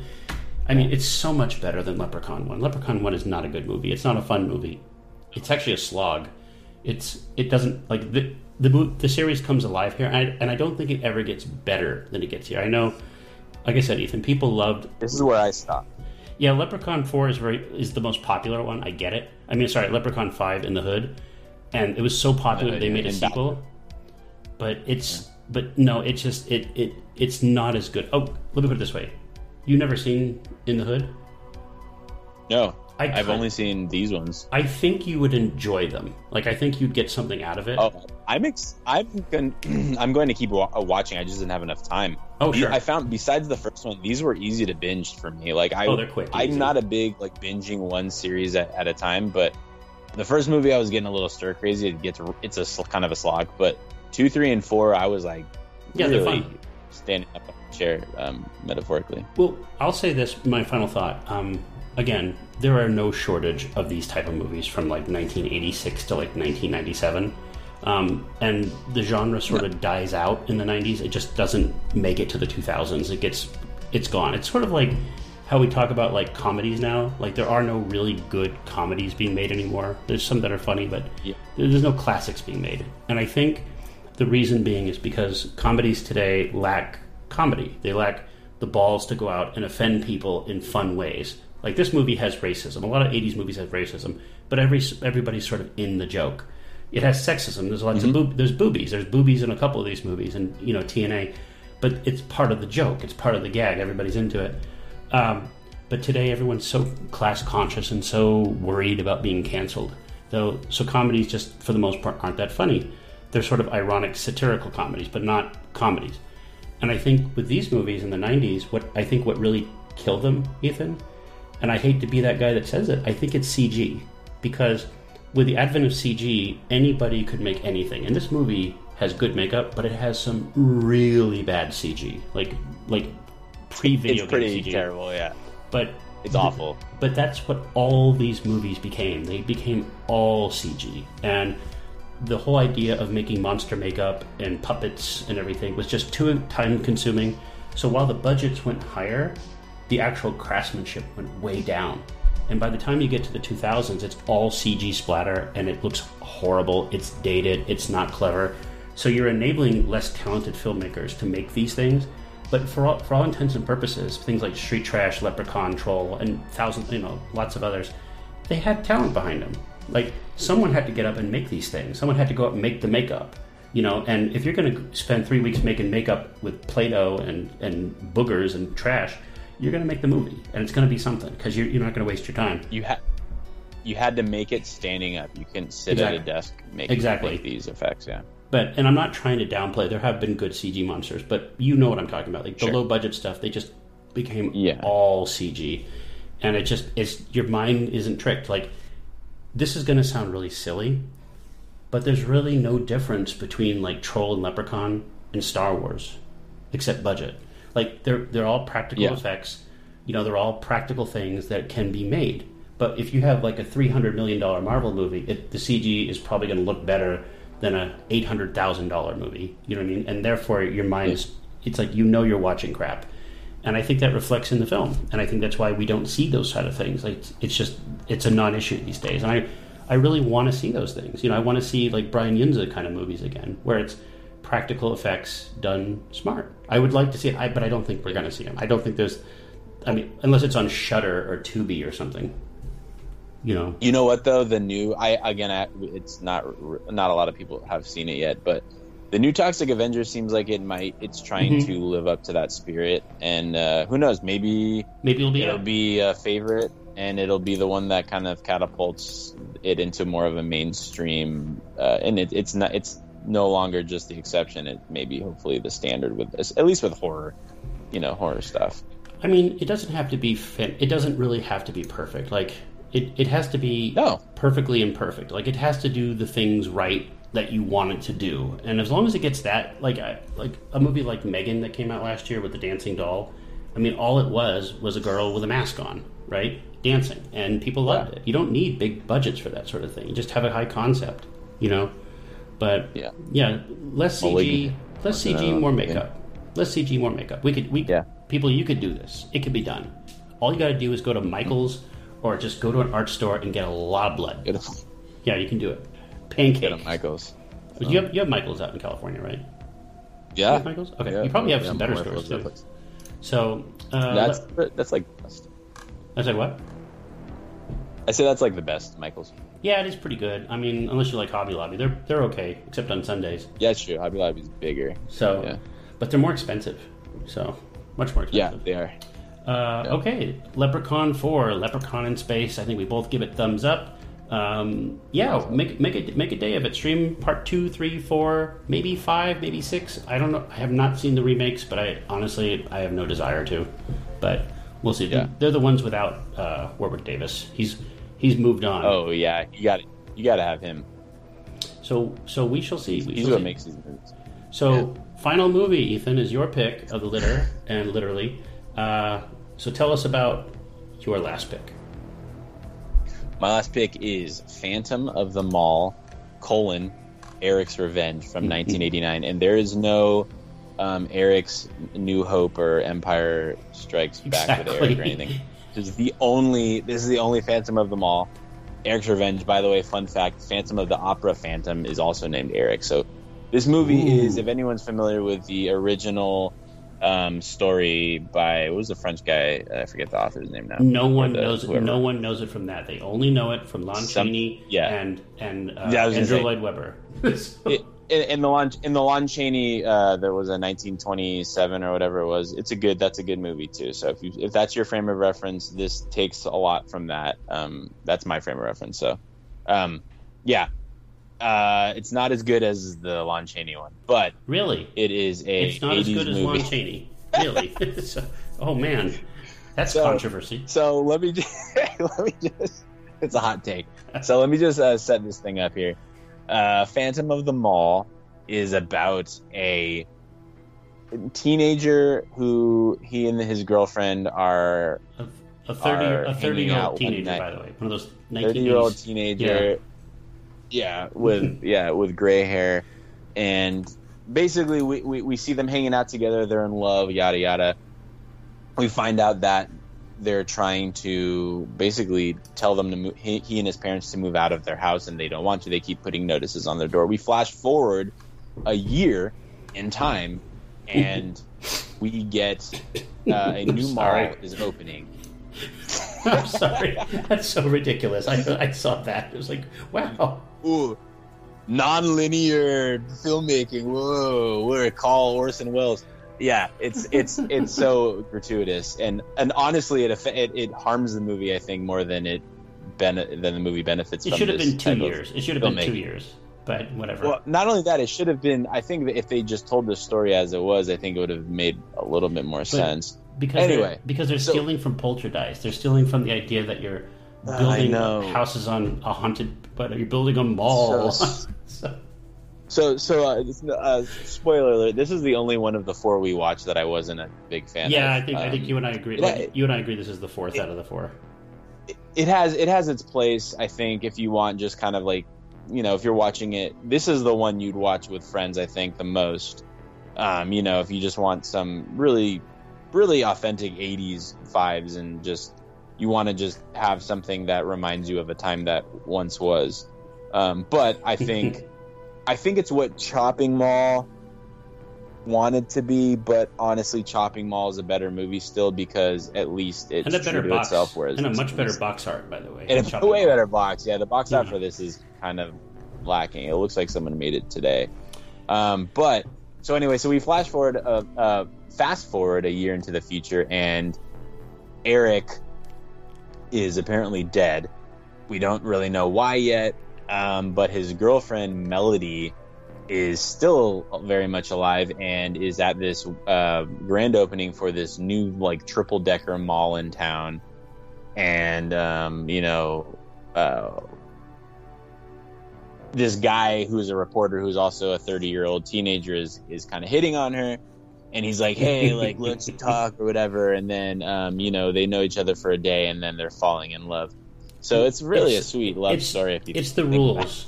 The rule is two incredibly good-looking people are going to get it on, because that's Yeah. that's how it was until recently. It's the whole Hunchback of Notre Dame. It's the whole everything. It's even Phantom of the Opera. It's like, Yeah. look, even before she finds out her bo- her boyfriend's all deformed, like she moved on. She's got a hot guy now. Like that's that's what it matters. He he could take pictures. But but but see the thing is okay, so we don't know we we suspect that we know really early on and we know by reading the title of the movie that Eric is still alive and yeah, he's getting revenge. getting his revenge on the the the mall patrons and whatever the people who are responsible. We soon find out that he was killed in a fire, not Garrett, sorry, deformed in a fire. They thought that he died. Slightly They deformed, buried just him. slightly, just on the They face. buried, yeah, and his his voice got the most uh, brunt of the of, of the fire for some reason. His voice was destroyed. Um, but yeah, they buried an empty casket, and Eric is alive in this dungeon of the basement that he's turned into a gym of a mall. That's the best part, by the way. One day old. Instead of playing Yeah. the organs, he's working out on Bowflexes. He's working out. He's built an entire mall. The, yeah, the, the the security guard's like, why are all, why is all this fitness equipment missing from the from the store? And they're like, oh, I don't know. All this stuff, other stuff's missing too. Yeah, so you find out Eric's alive, and he's just kill, going around killing the people who are responsible for the fire at his house.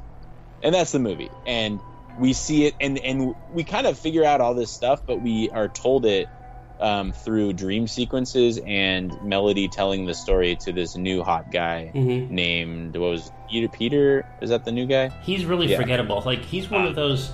He's one of those '80s, '90s guys that went on to soap operas and like Fox Yeah, soap he looks like a soap opera guy. yeah, he looks Yep. like soap. He has He no, like he- yeah, a soap opera no guy, yeah. distinguishing features. Just say hot, hot guy. course- So Yeah, Pauly Shore's in this also. Morgan Fairchild is Well, in it. Um, Pauly Polly Shore's Shore's in it. actually not annoying in this. I kind of like. Yeah, this, he's actually, he's but he's not. Hey, buddy. He's acting like, and I think hey, buddy. And I was Yeah. looking at, I was trying to look up people from this movie, and I saw I think Derek Rydell, who plays Eric's one of them, where it's Yeah. I think they're nepo babies because you you find out like these people, and God bless Pauly Shore, but like the only reason he had a Hollywood career is because his parents opened up the comedy store, right? Yeah, I mean, it's, It's like, sure, yeah. oh, you want you want funding for your movie, huh?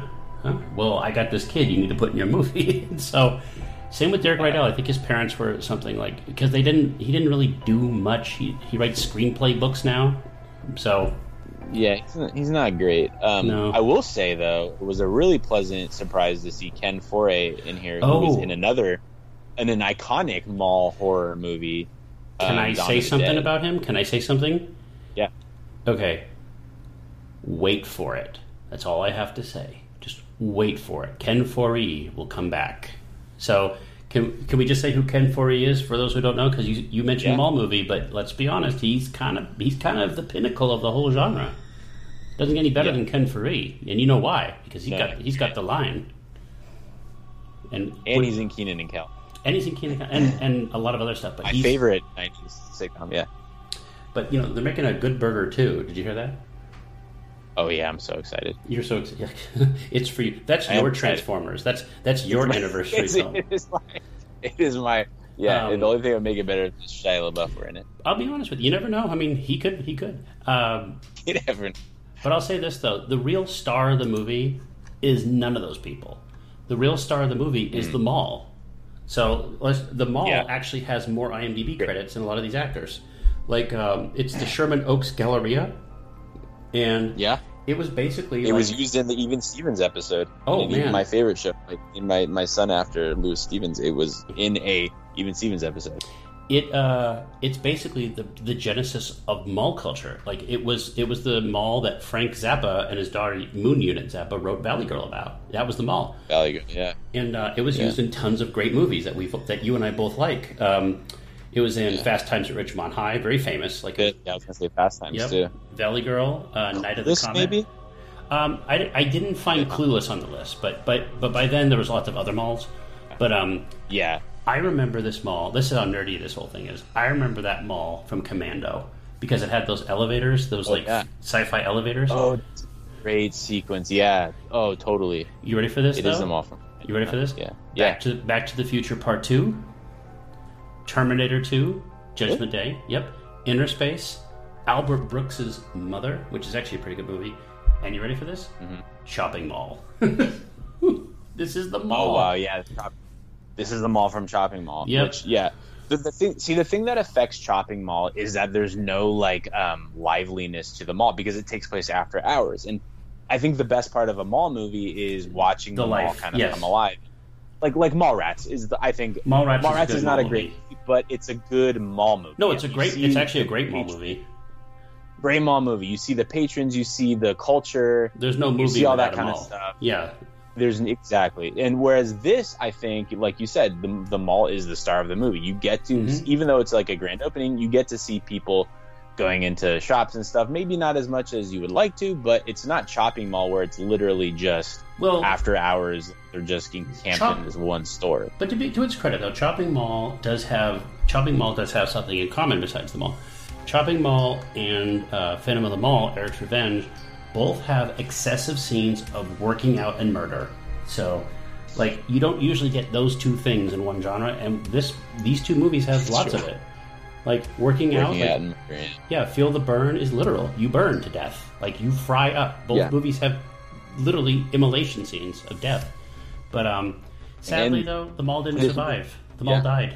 The mall died in 1999. yeah.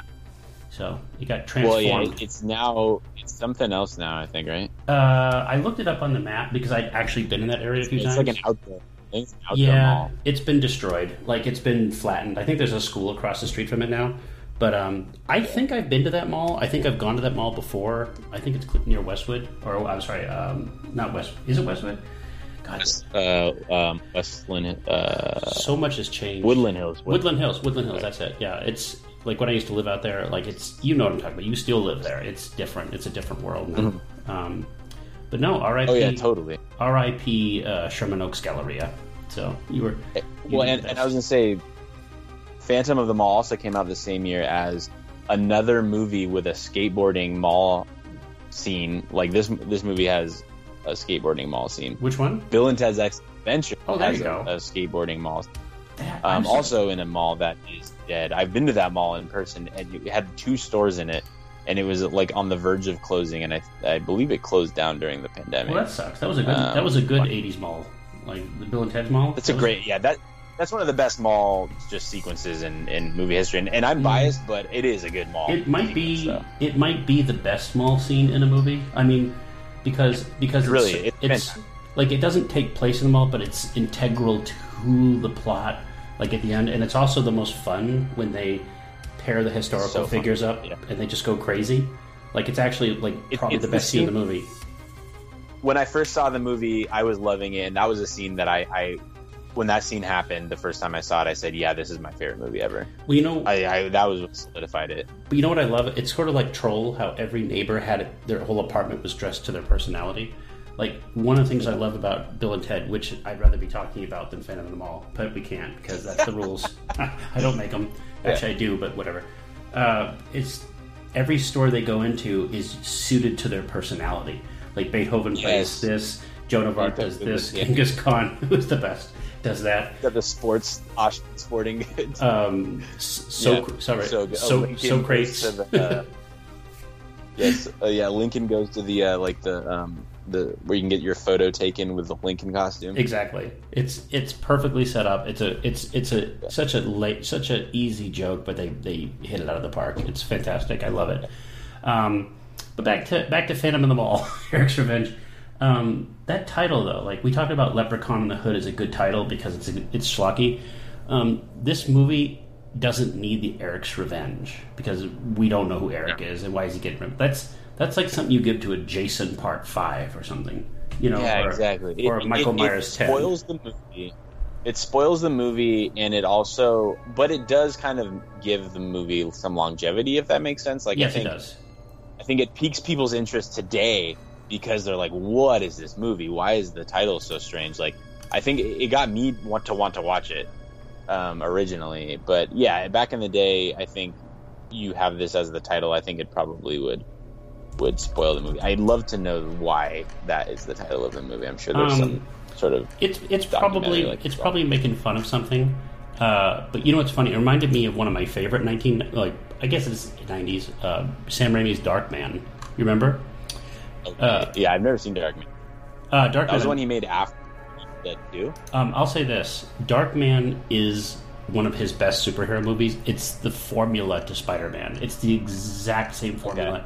It looks like Spider-Man. It plays like Spider-Man. It's got Bruce Campbell like Spider-Man. Everything in it is Spider-Man. But you know, sequels had to be made, and he wasn't part of it. And the sequel was called, I think it was called Durant's Revenge. I think it was. Um, it was just about the boss who somehow is alive.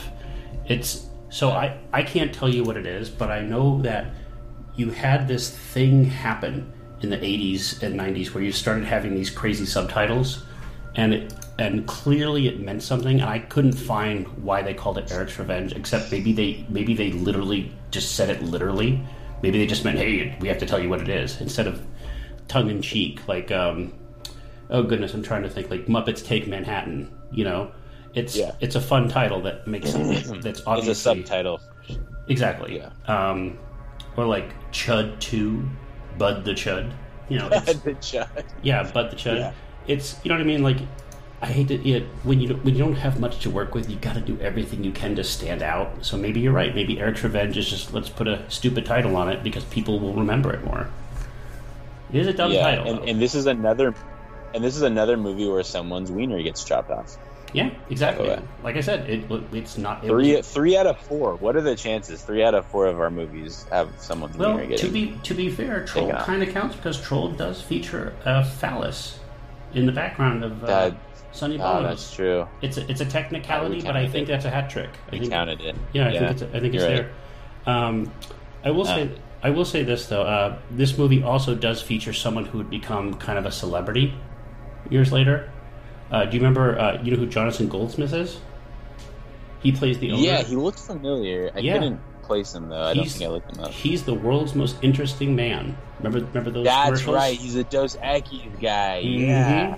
Yep. he plays Harv Posner. No one's named Harv Posner anymore, you know, No, no, we don't have Posners anymore. That's a that's a name that went out with Gertrude or Harvs. or, Harvs. Harv's. If I ever, you ever have Yeah. a son, you got to give him a 1920s flapper name. Like, just be, you need to bring it back. You know, like Zelda. uh, like Zelda. Although technically, that's you know about what was this 2023. In like 20 years, you're gonna have a lot of Zeldas. So That's true. It's gonna happen, and not because of not because of uh, Fitzgerald. So. Not because of own. A lot of, lot of, lot of sons named Link. It's gonna be very hard for them in college. so, but, uh, but anyway, um, yeah, this was the least out of the four, and this was not a lot of fun for me. Um, it didn't have. It, It- it- took itself too seriously. yeah, it felt promising at, at first, and I think it, it um, I think also it, it kind of fumbled the the final act, which I think it, it gets ridiculous and in kind of a fun way at times later on, like when they're scaling the rafters and Pauly Shore just grabs a random motorcycle and drives it through the mall for no reason, like stuff like that's kind of silly, but then like it it really establishes this this pathos early on, and then it just doesn't know what to do with it. And and, and not only that, it, it kind of just insults itself by just not following through with how we feel about this Eric guy, Exactly. who kind of got the raw end of the deal and. You know, he was burned in the fire, like he's disfigured. His half his face is gone, and then Well, he's a serial Not only- killer. and- and That's the problem. exact. Well, eh, that too, I know. Yeah, but but you know what I mean. Like it, it's but I'm saying it. But it. I think a, a better movie would have really kind of challenged the audience to find some sympathy for him, even though he's the even though he's the murderer, you know, like a Darth Vader type of thing, Yes. or like a Bronson from Street Trash type of thing, you know. Um, I think that it was really, I think if they played it more of like Hunchback, where where you know maybe he hands he realizes that he's lost at the end and is like hands over Melody, his girlfriend, to the new guy. Like I think that would have been a beautiful moment and maybe you know kind of his redemption even. Um, whereas this movie kind of you know kind of jokes about uh, like she makes a joke after like she looks at him first of all disfigured, realizes that she is re- repulsed by him Yeah. and doesn't want to have anything to do with him almost because of what he looks like and not even because of the fact that he was killing people it had more to do with how he looked and then she makes a joke at the end like well guess he got what he want Exactly. what he wanted and then And he's like, "Oh, I got what like, I wanted. Yeah, I got you." But, like, yeah the, the handsome it was man. just like it it was like it just did not know how to handle this delicate thread that it was messing well, with I thought I thought that and, uh, too. i think Um, it could have been handled better Here's what I would have done. Uh, first of all, I would have had better music. The music in this movie sucks. It has this It crappy, was bad. oh it, crappy it fart was so rock right music. like a cool soundtrack yeah oh yeah, it could have been such a it's cool a, soundtrack It's a Yeah. mall. You need some mall. You don't. n- No offense, hair metal has never been mall music. So that's not. No. It's hair metal was car music, not mall music. Get some. Get some. like punk rock, maybe like some like Return of the Living Dead type of Exactly. genre there. Like Like, you, yeah. you literally had zombies in that movie when they're singing "Party Time." You know, it's like it's crazy, but like Some sort of LA rock or something. L.A. rock. This is the yeah exactly. This is the late '80s. This is before grunge came over and took the fun out of music. So like you could have had all kinds of like Whitesnake if you're gonna do that. You could have had Tiffany. Why don't Tiffany could have been in this movie? But uh, oh man, yeah. but because she did mall tours, remember? But I was gonna Yep, say, um, was it. so have her have uh, the girlfriend fall like still be in love with Eric, and then and then have her discover that she, he's been killing people, and and then then she makes the escape. Like like you could have had so Yeah. many different versions of how this went down. Yeah, but- and then make and then put the ball in her court, like like you know, almost have her in a weird predicament because yeah, they spoil the mystery, and so then the only person who is in on who doesn't know the twist is her because we know the twist already, and so it now becomes about her. So yeah, it would have been that's a good that would have been a good idea. Like maybe give her the onus, um, you know, see what she does with this dilemma. Just th- my only problem is that unlike all the other movies we talked about, this one's joyless, and I think if you don't have joy in your schlock, it's not schlock. It's just it's just hard to sit through. Like when you when uh, let's say you grow up and you're the ugliest man in the world. Like you're repulsive. You got warts. You got hair on your warts. You're fat. Nothing fits you. But you're funny. You're going to be popular. Like that's how you get around. Yeah. And so a good low budget schlocky horror comedy sci-fi whatever knows how to how to spin that. But you, if you take yourself so seriously and you have these crappy actors and you have flat things, you can't make a movie out of that. You got to do something. You got to do something to distinguish it. Music. Um, act, I'm sorry. When Pauly Shore and Morgan Fairchild are your marquee names, like like when I saw that box art, I swear, I swear, I thought Pauly Shore was the star of this movie. I was like, oh, Pauly Shore's in Burned makeup, but no, he's he's not Pauly Shore yet. He's not the Pauly Shore. He's not Encino Man. You know, it's not him. yeah. It's not son-in-law. This is something else. This is. I know you said he's not annoying, but you know, Well, no, I, I, I- actually like Pauly Shore, but what people think are is no, I like by Pauly Shore too. No, I like Yeah. Pauly Shore too, and he's actually been in some funny stuff. But you can, but you understand, like you can't have that all the time. Like Pauly Shore is No, yeah, Biodome was too much. You know what he is? Pauly Shore is the pumpkin spice of '80s comedians. Like once a year, like not year round. Once a year, you can you could take a hey buddy, you know. But um, I like the metaphor. Yeah. like um, but no, it's like I said. This also, was this has like the most sensual sex scene in horror history. Like the sex scenes are like it was like softcore or something. It was like this weird thing that didn't belong in the movie. Did they go Um, full nudity in and then- this? Did they go full nude when he's watching the No, security uh, cameras? they- oh yeah, they did. Yeah, they did. The pervert? Um, yeah, they do that scene, and then they get a body double. At, it looks like for the melody Oh. girl when they do. Oh. because she okay. So here's the thing: they dream. She dreams about having sex with Eric, and then later this other guy, and it's kind of the dream scenes are the most Mhm. interesting part because it's seeing her psyche, and then you kind of find out through actual flashbacks that they never end up having sex that night. So it kind of follows the like the slasher rule of virgins don't die because Eric doesn't die and neither does Melody. But this movie's breaking all the rules. Is that what you're saying? it's breaking every other rule. Yeah, Look at that! It's it's a trendsetter. This is that's what it's. You know what? I love it now. It's a masterpiece. Four stars. it's a Criterion Collection. Where are you? But um, you reminded me of something. I was supposed to say something about Street Trash. I, I completely forgot to say it. I'm so sorry. Um, my uh, editors wanted me to point this out. That movie um, is very generous with the the nudity uh, right up front. Um, and Yeah. it's not just women. You see it all. You see every part of all the people, um, not just the detached penis. You see very much attached ones. Um, it's one of those movies when you see the nudity, you wish you hadn't seen it. Uh, you wish maybe they were a little more chaste and covered up because what you see is gross, but it's uh, it's there. Um, so it's there. Troll doesn't have any nudity except for a fake phallus. So Yeah, there you go. Troll does not have.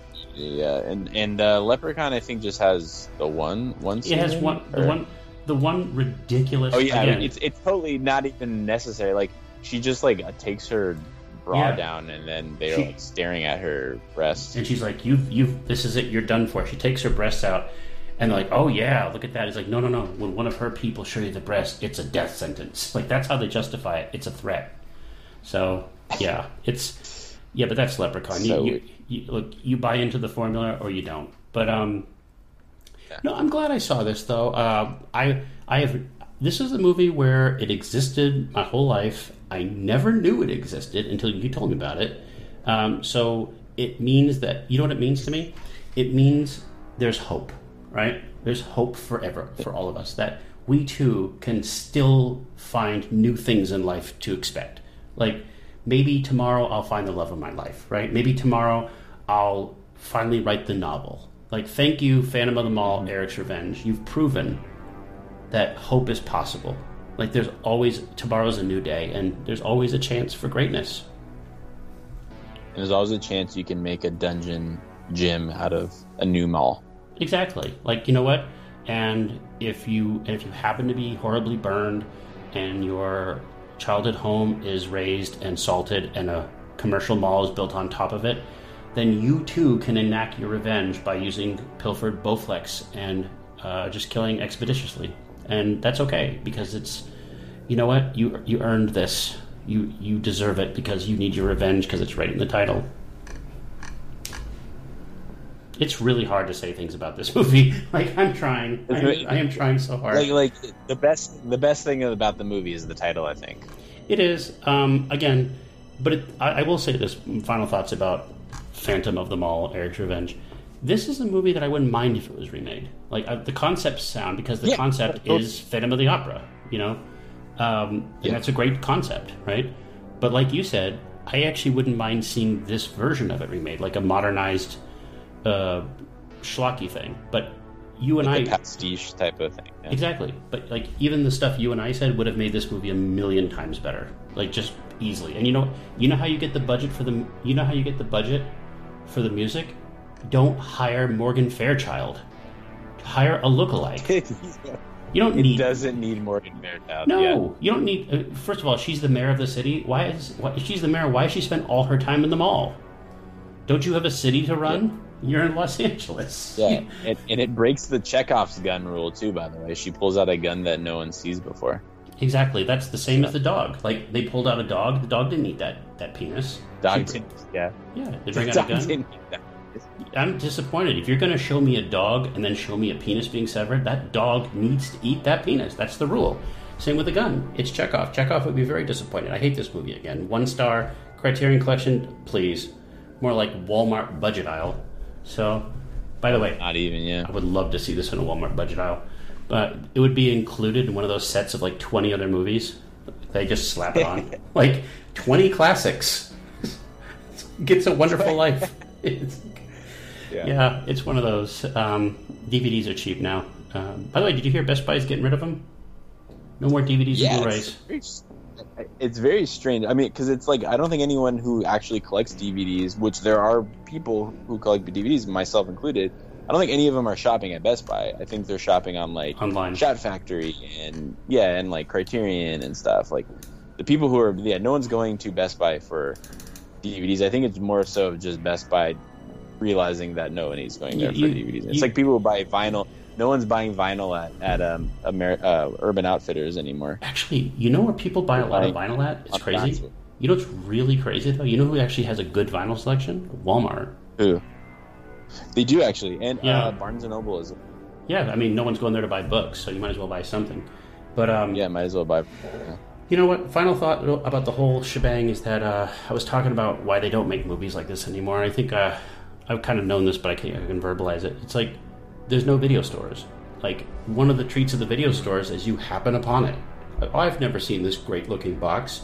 You know the box is full of lies. That there's no way the movie's going to look as cool as the box. Like Return of the Living Dead had zombies with mohawks. Didn't happen in the movie, but it's but it's okay because by the time you got that VHS tape, you took it over the counter, you drove home, you made dinner, ordered a pizza, had your friend, girlfriend, boyfriend, whatever over there. By the time you actually start watching the movie, you're too you're not you're not bringing it back. You're not like, oh damn, it did. Where's the zombies with the mohawks?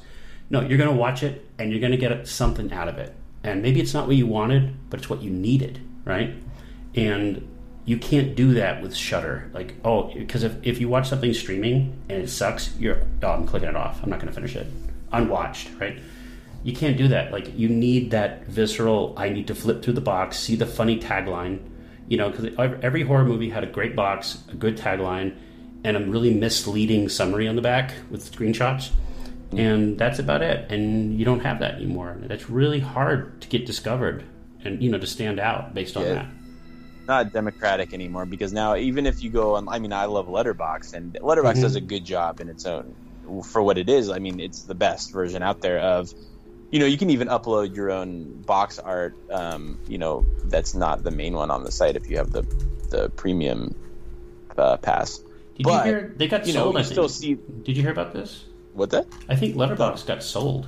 Did you hear about this? No way. When Yeah, got acquired by a company called Tiny, uh, like three weeks ago. a tiny URL.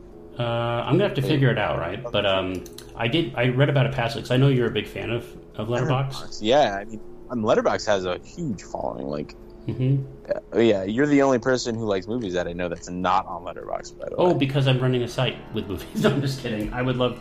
I would That's actually. I, I like. I love. I love the concept of Letterboxd, and I read it. I. I'm not that good of a movie. I like talking about it, but um. yeah, yeah. But Well, yeah. well, there is now. You can if you're a, for with the with the website and the podcast, you can actually have. There's a certain type of account now called an HQ account, Hmm. where a lot of like movie podcasts have their own account on there, and like you can kind of put your playlist of like what you just talked about in recent episodes, and people who listen can follow you and like kind of it's it's kind of like a synergy thing.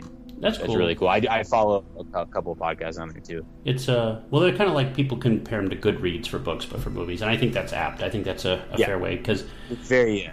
Because um, I will say this: movie companies do make it very, very, very hard for you to like amalgamate stuff. You, I mean, sometimes people would go to Amazon reviews for that sort of thing.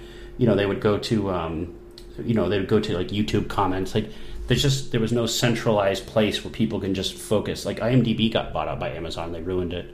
You know, so hopefully, whatever happens to Letterboxd, they keep it kind of the way it is and maybe make it better.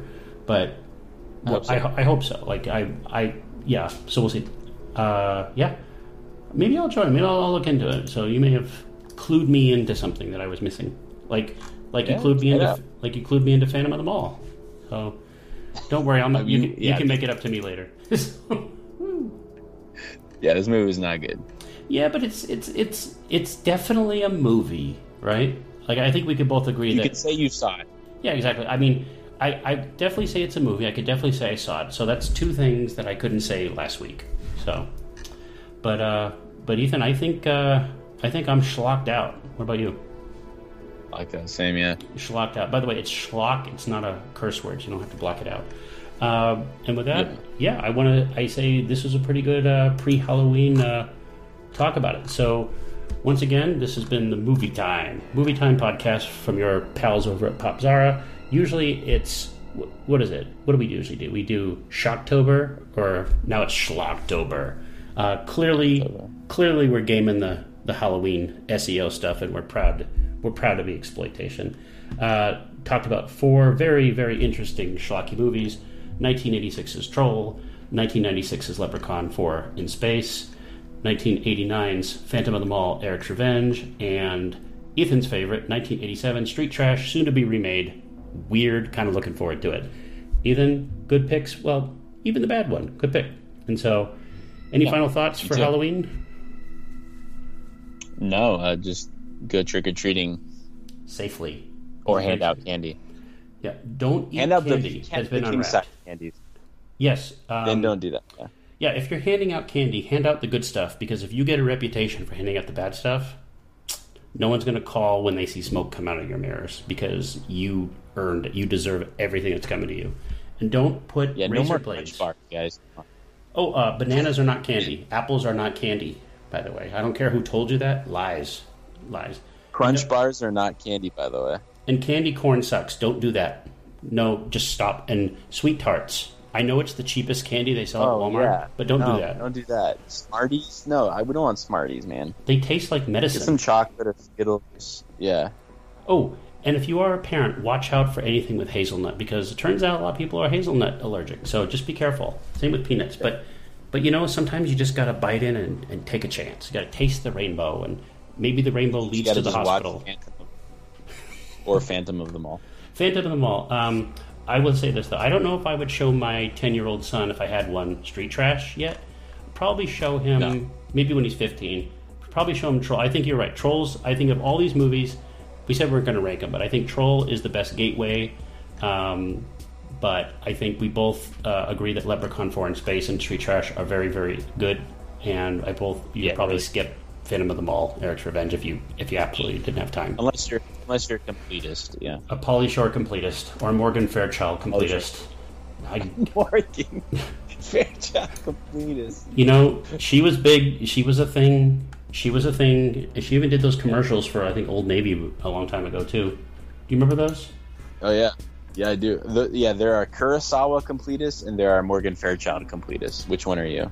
Uh, what day of the week is it? no, it's. You know what though?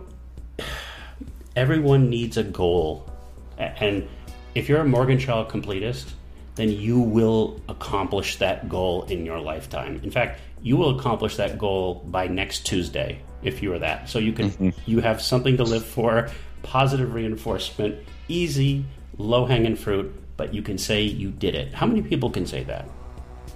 Not too No, many. yeah. Not too many people Not too many. but many people can say happy halloween everybody for 2023 stay safe get some good candy go see your dentist afterwards uh, replacement teeth are cheaper than ever dentures are cheap so don't be afraid of losing a few teeth they can be replaced uh, ethan thank you very much hopefully your kids have a good halloween everybody has a happy halloween and we will see everybody You too. next year bye-bye